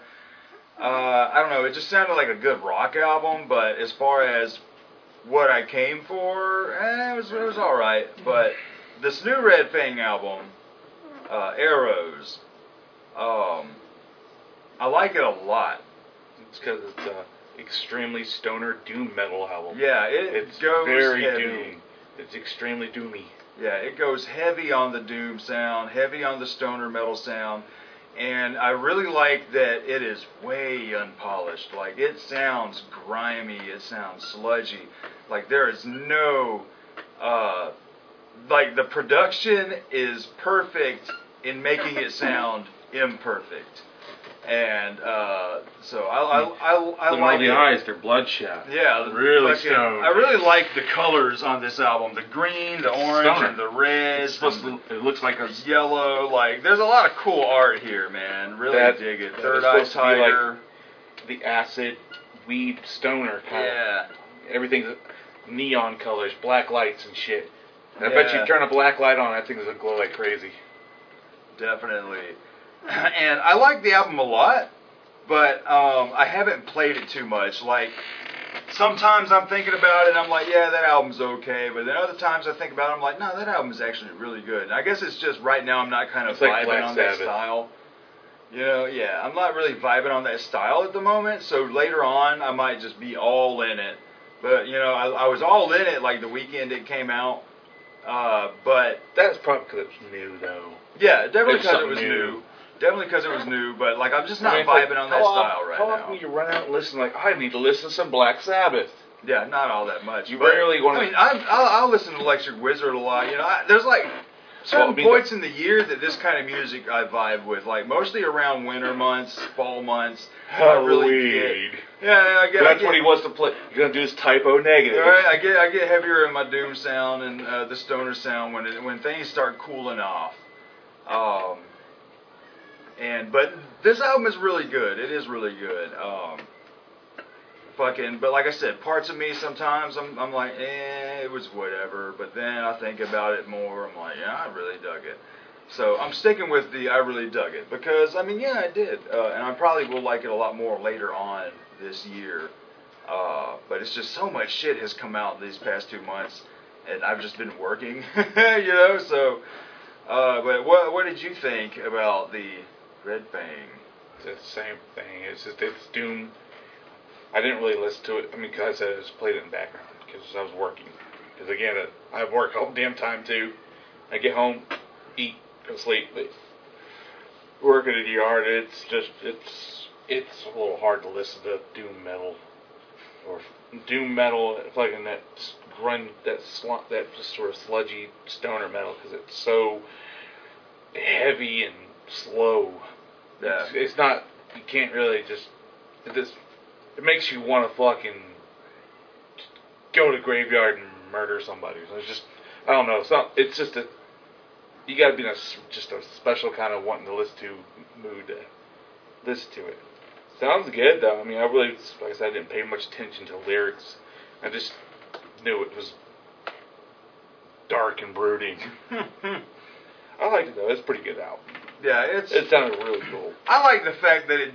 I was worried that they were gonna go more of a with a more commercial sound, like with only Ghost. Like there's something so polished about that last uh, Red Fang album. I was like, I was not vibing with, And so when the moment I turned this on, and it was just more, it was slower, it was grungier, it was dirtier. Just, I was I was real happy with that. I was like, yeah, man, all right, give I me mean, some really I like good Murder the Mountain. dripping doom. But that also wasn't doom metal. It was very.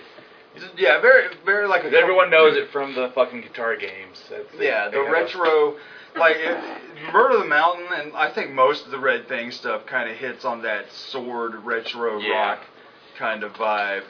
Uh, This was this one's so much heavier and slower. It's just a lot. It takes them getting into. You have to. Yeah, like this is this is very close to the first High on Fire album. Uh, maybe not as doomy, you know. Uh, n- there's only one Matt Pike. Uh, but uh, fucking like this, that's what this reminds me of. Is like going back to some of those earlier, early early 2000s, late 90s doom kind of albums. Like it's nowhere near as good as like Dopethrone or Dopesmoker, you know. But this to me is like a, mo- a decent modern version of that sound. It's you gotta be really fucking high or drunk to let's be able to just turn this on. Yeah, you it's just gotta a- be cold outside. Something, just, Yeah. something that just really weighs you down. It's a nice, it's a good chillin' uh, metal album where it's like it's that's another thing I do like about stoner metal and doom metal is like it works good when you want to listen to it and it works good in the background. Like you can have this on the background and it works. because it, it's so slow and just kind of you know that deepness to it. It's nothing stands if you're not paying attention to it, nothing will make a loud start sudden noise to make you draw your attention to it. So it'd be a great, it'd be amazing if uh, they do doom metal for fucking elevators instead of elevator music. yeah. They're like, are we gonna get to the ground floor, or are we all gonna perish in flames? I don't know. Either or, either way is good. Doom metal, the elevator music of metal. oh my god, stoner metal is the elevator music of metal. That's pretty good. That's funny. Um, you, you like the thing I'd rather is, be like, that than Taco Bell. Like you're fucking getting one riff. Like if you're going to like true stoner metal, like you're getting one riff yeah. through 50 floors, just boom, boom. boom. yeah, that's all I just. Oh, you're fucking just still going up, man. Is that still, still that fucking first riff ringing out? It's like uh, slit my wrist or wait for the door to open. Either way, that's. Yeah, either or is good. Yeah, it's a damn good album. I really, I, I recommend it. I mean, if you're a fan of these guys, you're probably already checking it out. Um, There- really isn't a lot of fucking bands that really just do tie all fucking just doom metal albums anymore. I really, I really like Funeral Coach and Doctor Owl and Rabbits in the Hive, Fonzie Scheme. Um, I really fucking dig them all. I don't even know the names. It's just, it was like depressing and dark the whole Like, way through. Take It Back is a cool like intro bit. Um, the title track Arrows is really cool. I mean, it's a it's a pretty memorable uh, stoner album um, for what it is. Uh, so, what would you rate? oh, easy eight. Yeah, there you go. Easy eight, maybe I- higher for more when it gets more closer to winter time when it's or when it's cooler and you can it gets starts getting depressing and moody and right that sweet spot right before you, this Type O Negative season. Yeah, And you gotta have your, your Halloween the. October rust comes October. oh man. Uh, but yeah, I give it an eight as well. Uh, it's a it's a good ass album. Um, it's just I don't vibe well with the stoner sound during the summer. Like I'm looking for something different. Like right now, motherfuckers, my jam is that new Lorde song, Solar Power. So that's my jam right now. Uh, so I mean, Mine's horrorcore. I'm listening to something. yeah, he's getting heavy on the horrorcore vibes right now. Horrorcore. uh, horrorcore. Horrorcore. I said horrorcore. but yeah, uh, yeah, that See, we're, really we're too fucking poppy and bright for fucking doom metal.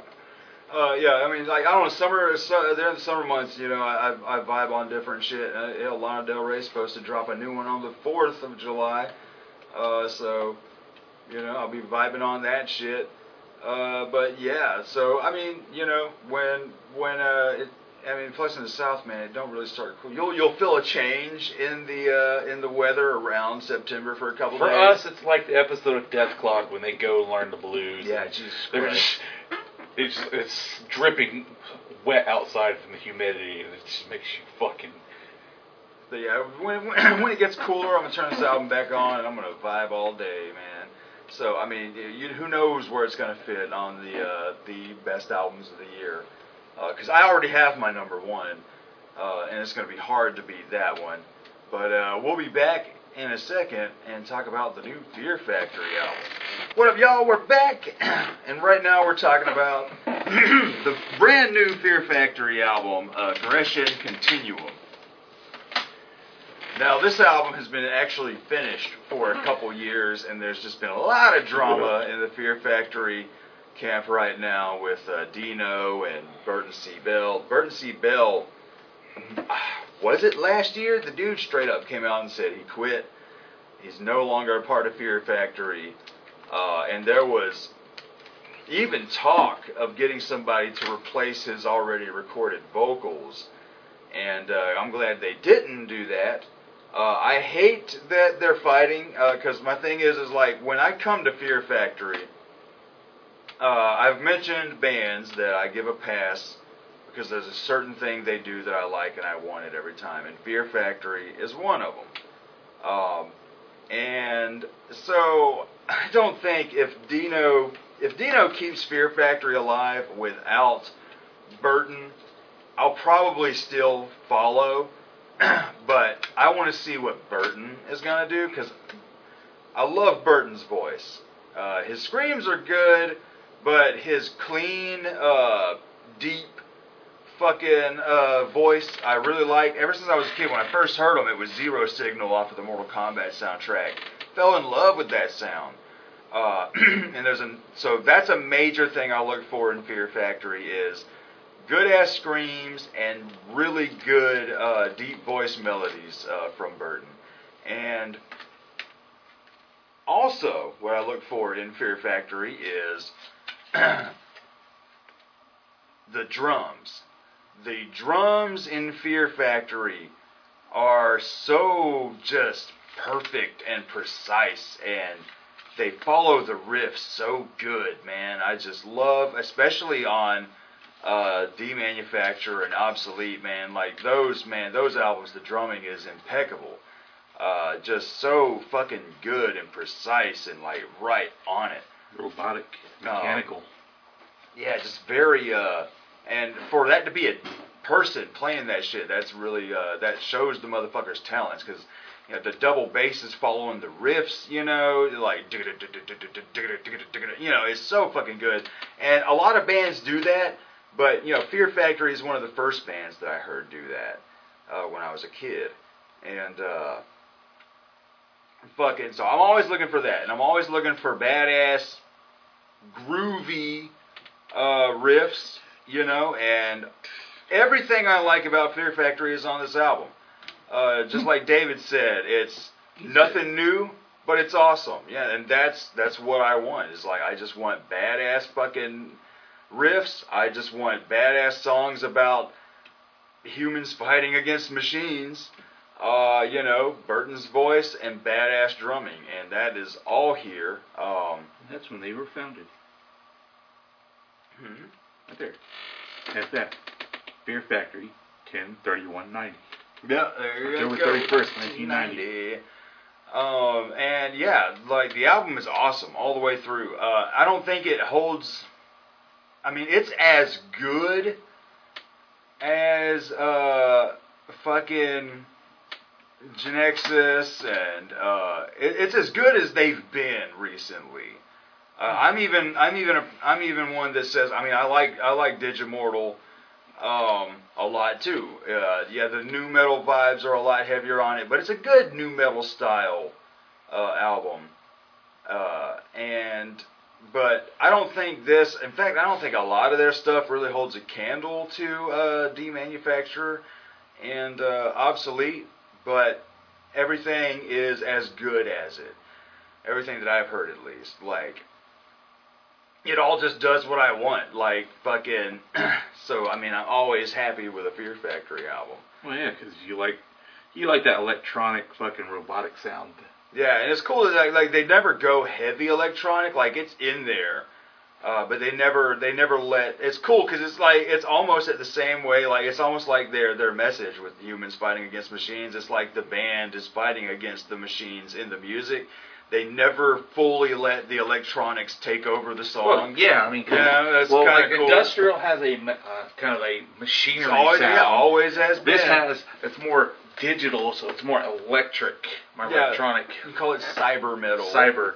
Yeah, Um, yeah, Because it's like like you- cyberpunk. You get yeah, you, It's like you yeah, world. this band you can see this band playing in in that world, In the cyberpunk in world, a cyberpunk world, um, and a fucking robotic dystopia, you know, a cyborg dystopia. Um. It's but I- like hmm, Terminator. Right? yeah, for real. Like I mean, yeah, oh, they really feel like a Terminator. It's like a Terminator band. It's like if Terminator was a band instead of a movie, it's Fear Factory.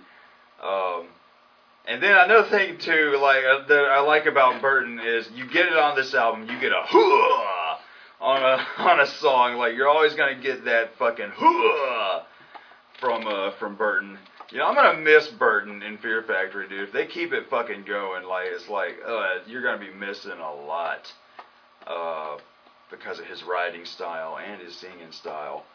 Um 'cause even his like his screaming shit is still pretty good on here. Like the dude's old now.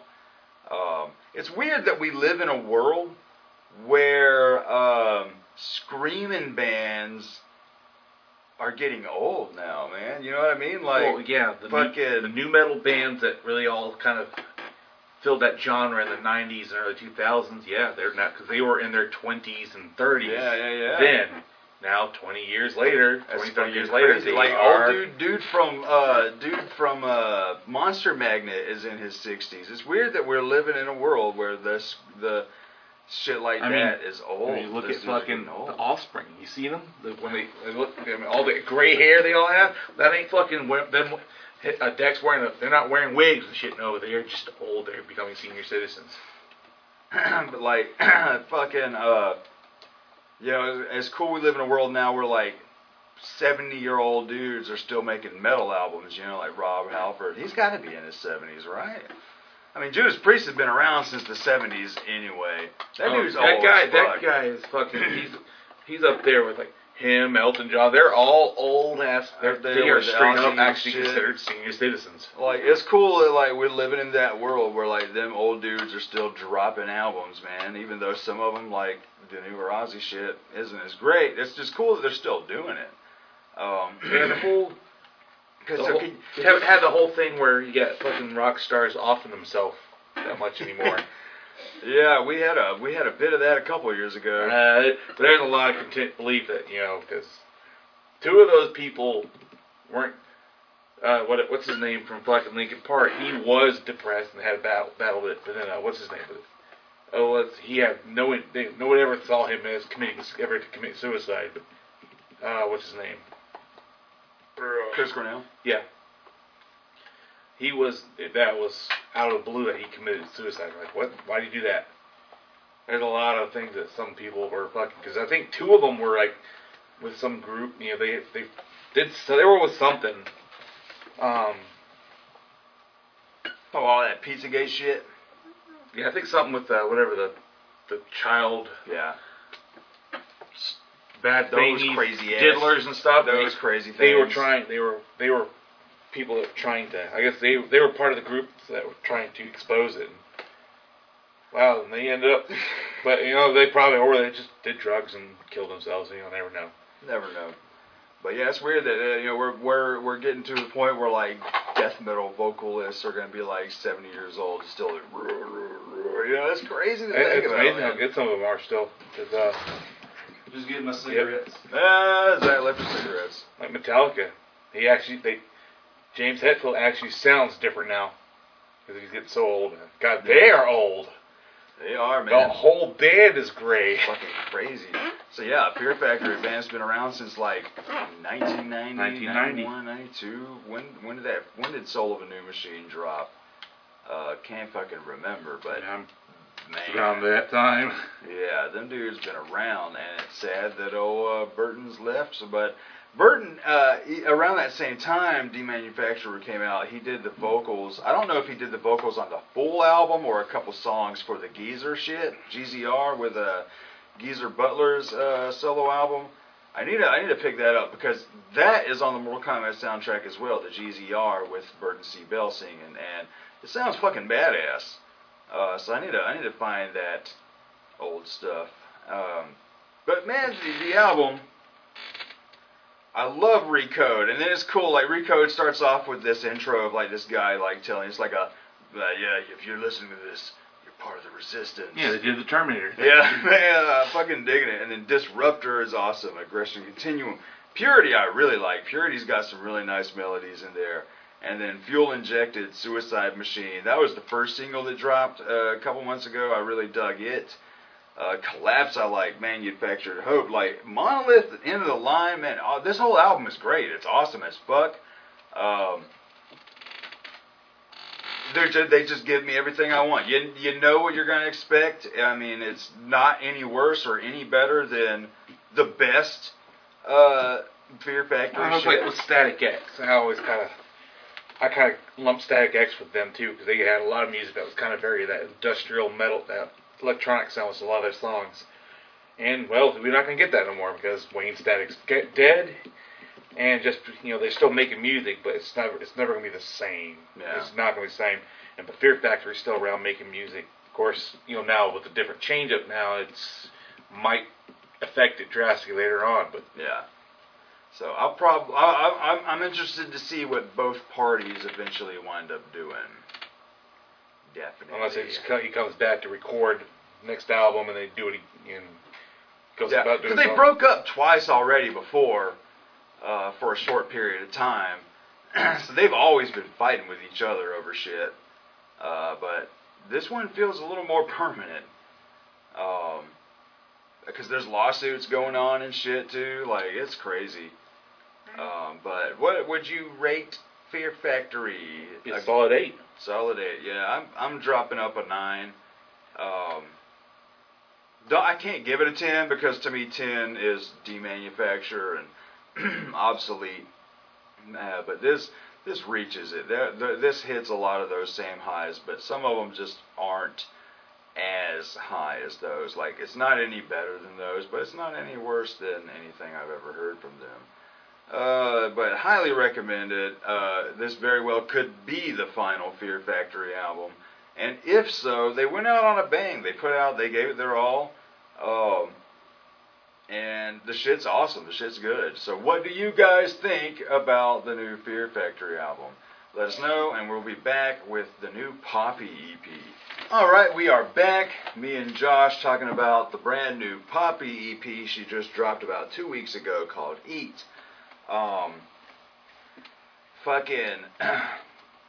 now, I've mentioned before uh, when we reviewed um, I Disagree, uh, I'm a major Poppy fan. Um, and I have been uh, since it was just weird YouTube videos. Uh, and then when I found out she was doing music, it wasn't until a little bit after uh, Poppy.computer came out. So I went ahead and bought that. Uh, and I've been following her music side ever since. And I've loved the way her music has evolved. And now that, especially when when her album "Am I a Girl" dropped, and you get the the song like "Play Destroy" and "X," that really throw down the mixture of the poppy thing and the metal stuff. I was loving it. I was like, damn, I'd like to hear a little more of this. And then she does a lot of that on uh, I Disagree that came out last year. Yeah, man. Concrete was the one that really said like, uh, I think I remember saying that if she did an album just like this, kind of dial back the ju- baby metal quirkiness and just go full on metal. I'm like, oh, I'd be down for that. And pretty much this EP, uh, Eat, is full on metal. Yeah, like just Except for that one metal. jazz little part. That cool little that, jazz that was bit. it. Love that That bit. was the, and it, it Um, fits just fine. It wasn't like quirkiness and she says say cheese and then Yeah, because some so like what I want to know is because there's all this stuff with her and uh, her old producer, uh, that Titanic Sinclair guy, uh, because he started with another girl uh, a couple years before Poppy that was very similar with that weird platinum blonde look and the uh, Well, it's probably what because it. monotone, but it didn't really take off, so he dropped that girl and then went with uh, Poppy. And but Poppy has since come out and talked about how abusive the dude was and how much of a just an asshole, horrible person he is. So what I want to know is because if you follow her musical style, uh, you start with Bubble Bath, and I really like Bubble Bath a lot, but it's bubble gum pop. it is very, very pop, and um, but the song "Money" is my jam. uh, and then you get to Poppy Dot Computer, which is like this weird internet pop. Um, and but then you get to "Am I a Girl?" and like the the pop side of it is a little smarter, not as not as I don't want to say cringy. It's, it's not as bubblegummy. Yeah, no, it's a little saying. more adult. It, it was mo- Um, more contemporary. It's more but- adult pop as opposed to that bubblegum Yeah. blonde cheerleader pop. And that's when you get the song X and uh, um, what do you call it? Uh, Play Destroy. You get a little more metal bits uh, sprinkled on I Am a, Am I a Girl, and uh, then you get the Choke EP, which really is the precursor to the I Disagree sound because you get uh, scary. Is it Scary Mask? which plays up the metal and the poppy sound even more, like on the X song, and then some more weird hip hoppy weird tracks. Uh, and then boom, I disagree happens. Heavy on the metal side, just heavy on experimentation.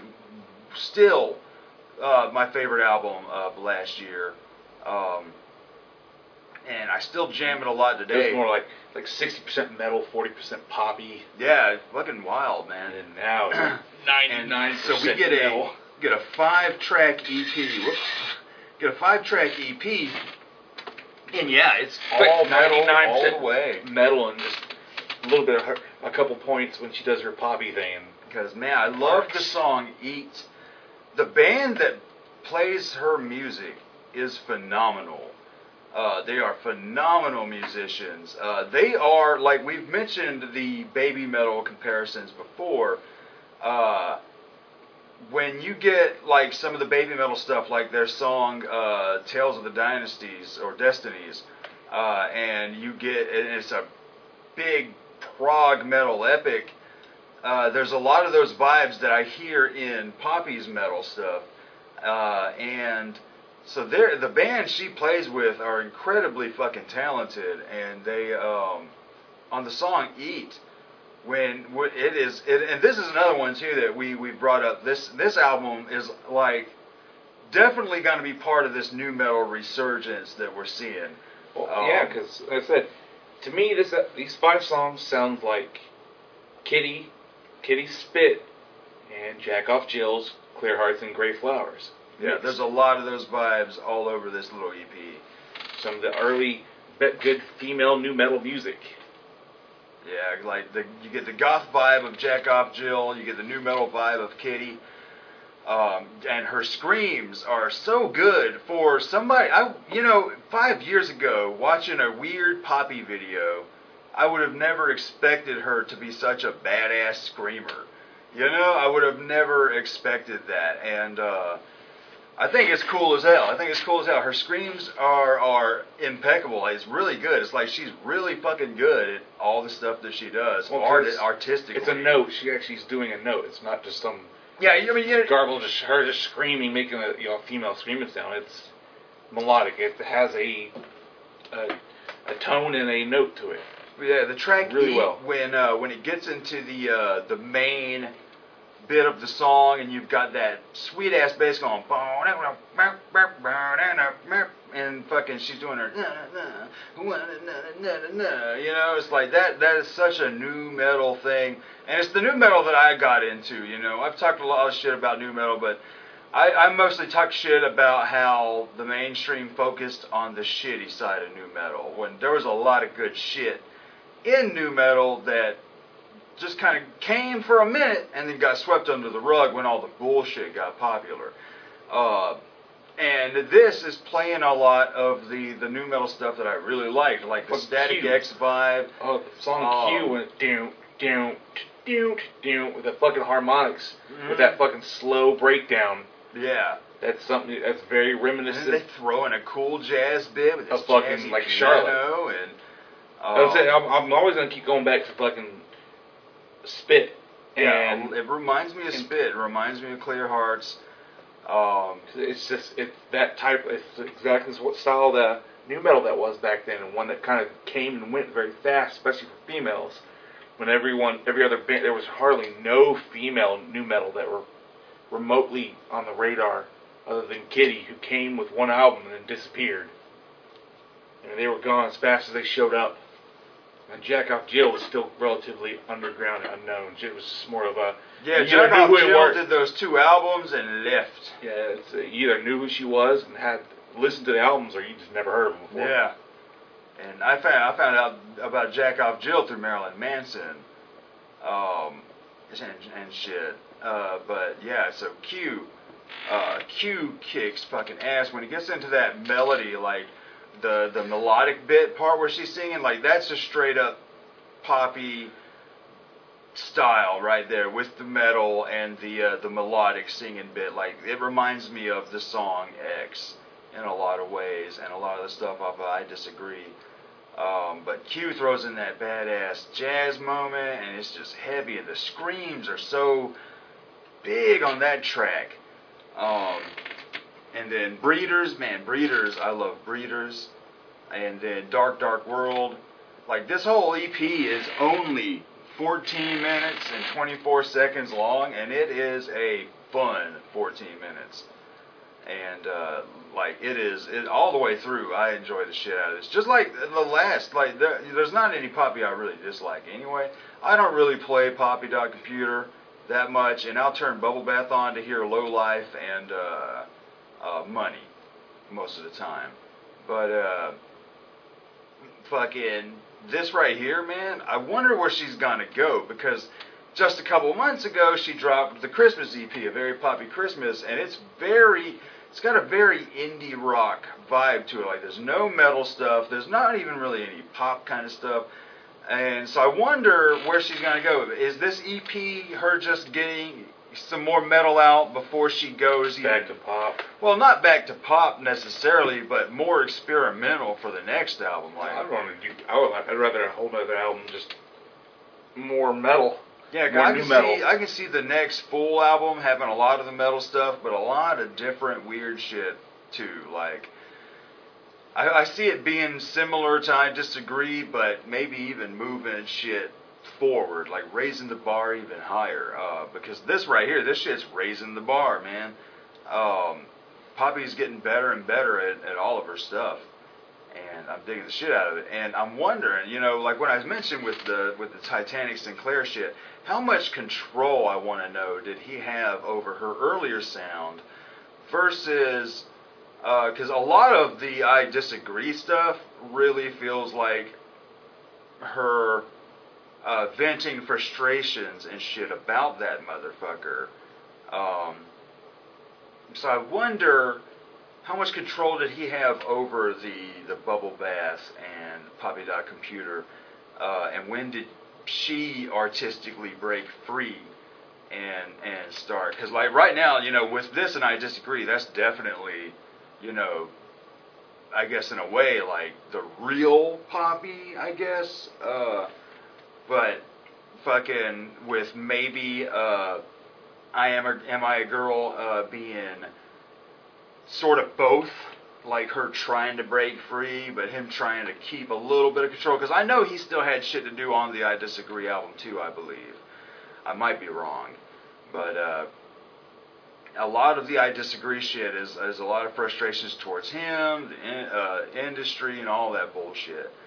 Uh, and and ever since then, she's just been doing badass shit. Like she did the badass cover. Uh, well, I would say it, it's badass, but it's already a badass song anyway. Uh, her cover of uh, t.A.T.u.'s, all the things she said, she did a good cover of that. Which almost sounds identical to the original. Uh, but then her cover, what Jack Off Jill song did she cover uh, not too long ago? Uh, hmm. It's on. It's on. Uh, you might know, but you probably know better than me because, like I said, I'm not a big Bobby.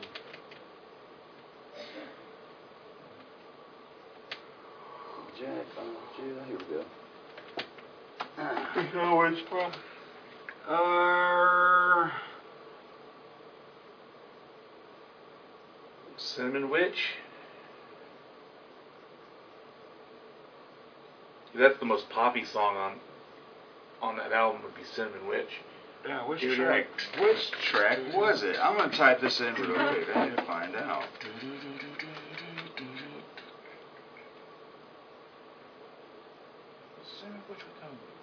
Cinnamon Spider. That's it. That's what I was thinking. of.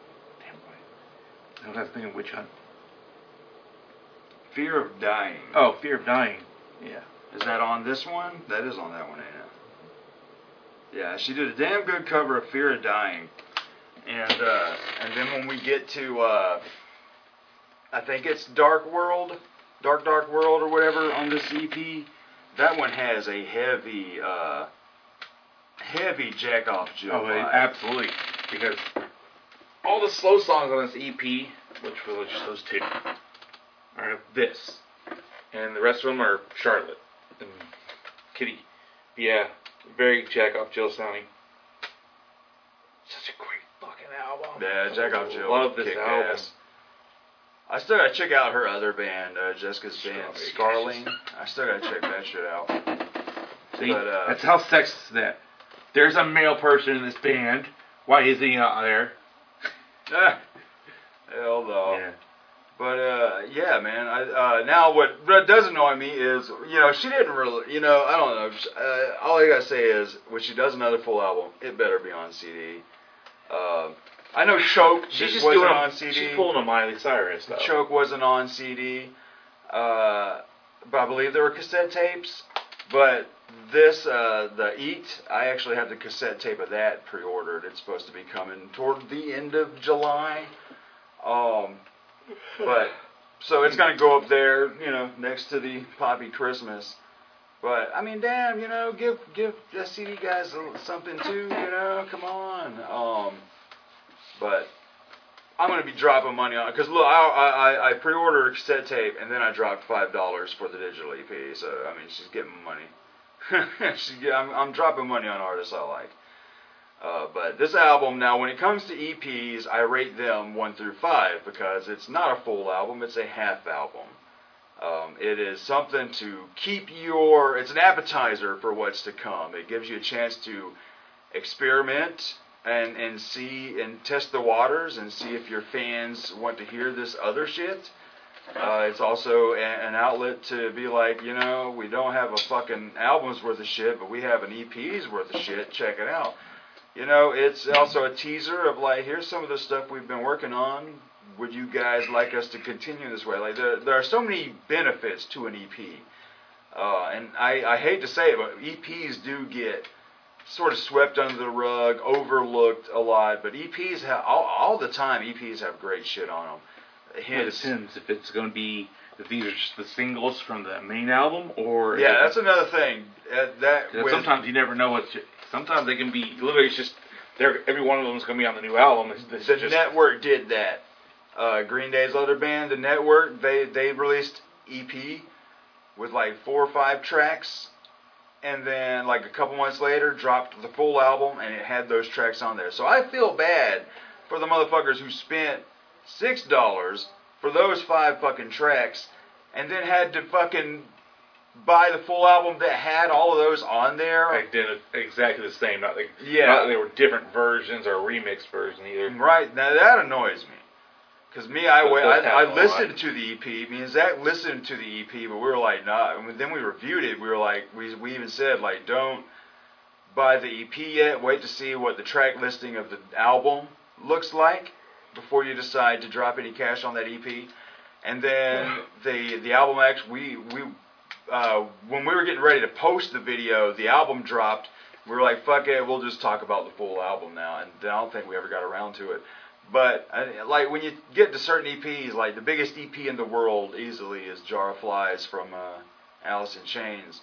Uh, you know, EPs are are fantastic. I really do. Like little half albums. Like some bands, some artists treat EPs like a full album. Like I- when ICP drops an EP, uh, that bitch is is album length, 30 to 40 minutes long, 12 to 13 tracks. It's like no, this is an album. This is not an EP. Uh, it's very substantial EP, if you will, but. Uh, an EP. This, this is a nice, quick poppy fix. That's what this is. Um, and I, it says it's soundtrack to NXT. I guess that's some WWE shit. Because she's been doing some WWE shit. And I don't know. I haven't seen any of it because I haven't watched wrestling since the Attitude Era. So. Uh, Wrong Jones. but uh, shit, what do you rate it? So I said one through five for a half album. Five then. Yeah, five all the way. Five all the way. That's fucking. It's it's awesome. Yeah, I love it. It comes in, it's quick, gives you what It's you memorable. need, gives you what you want. Yeah, it's definitely very memorable. Definitely memorable all the way through. Um, brings back nostalgic feelings from music we grew up with, and also Well, two of the best female bands that are in the genre of that the style of music. two two definite favorites. Yeah. Two, yeah, my I mean, absolute favorite. You know, a lot of her shit remind reminds me of Bikini Kill. A lot of her shit reminds me a lot of the whole Riot Girl shit. You know, I mean, Babes in Toyland, fucking uh, Bikini Kill, Daisy Chainsaw kind of shit. Um, and you know, I, li- I like I like this new uh, poppy phase. Um, but we'll see what what she winds up doing next. Uh, definite five out of five for me, uh, EP wise. What do you guys think of that new Poppy EP? Um, shit, let us know, and we'll talk to you guys later.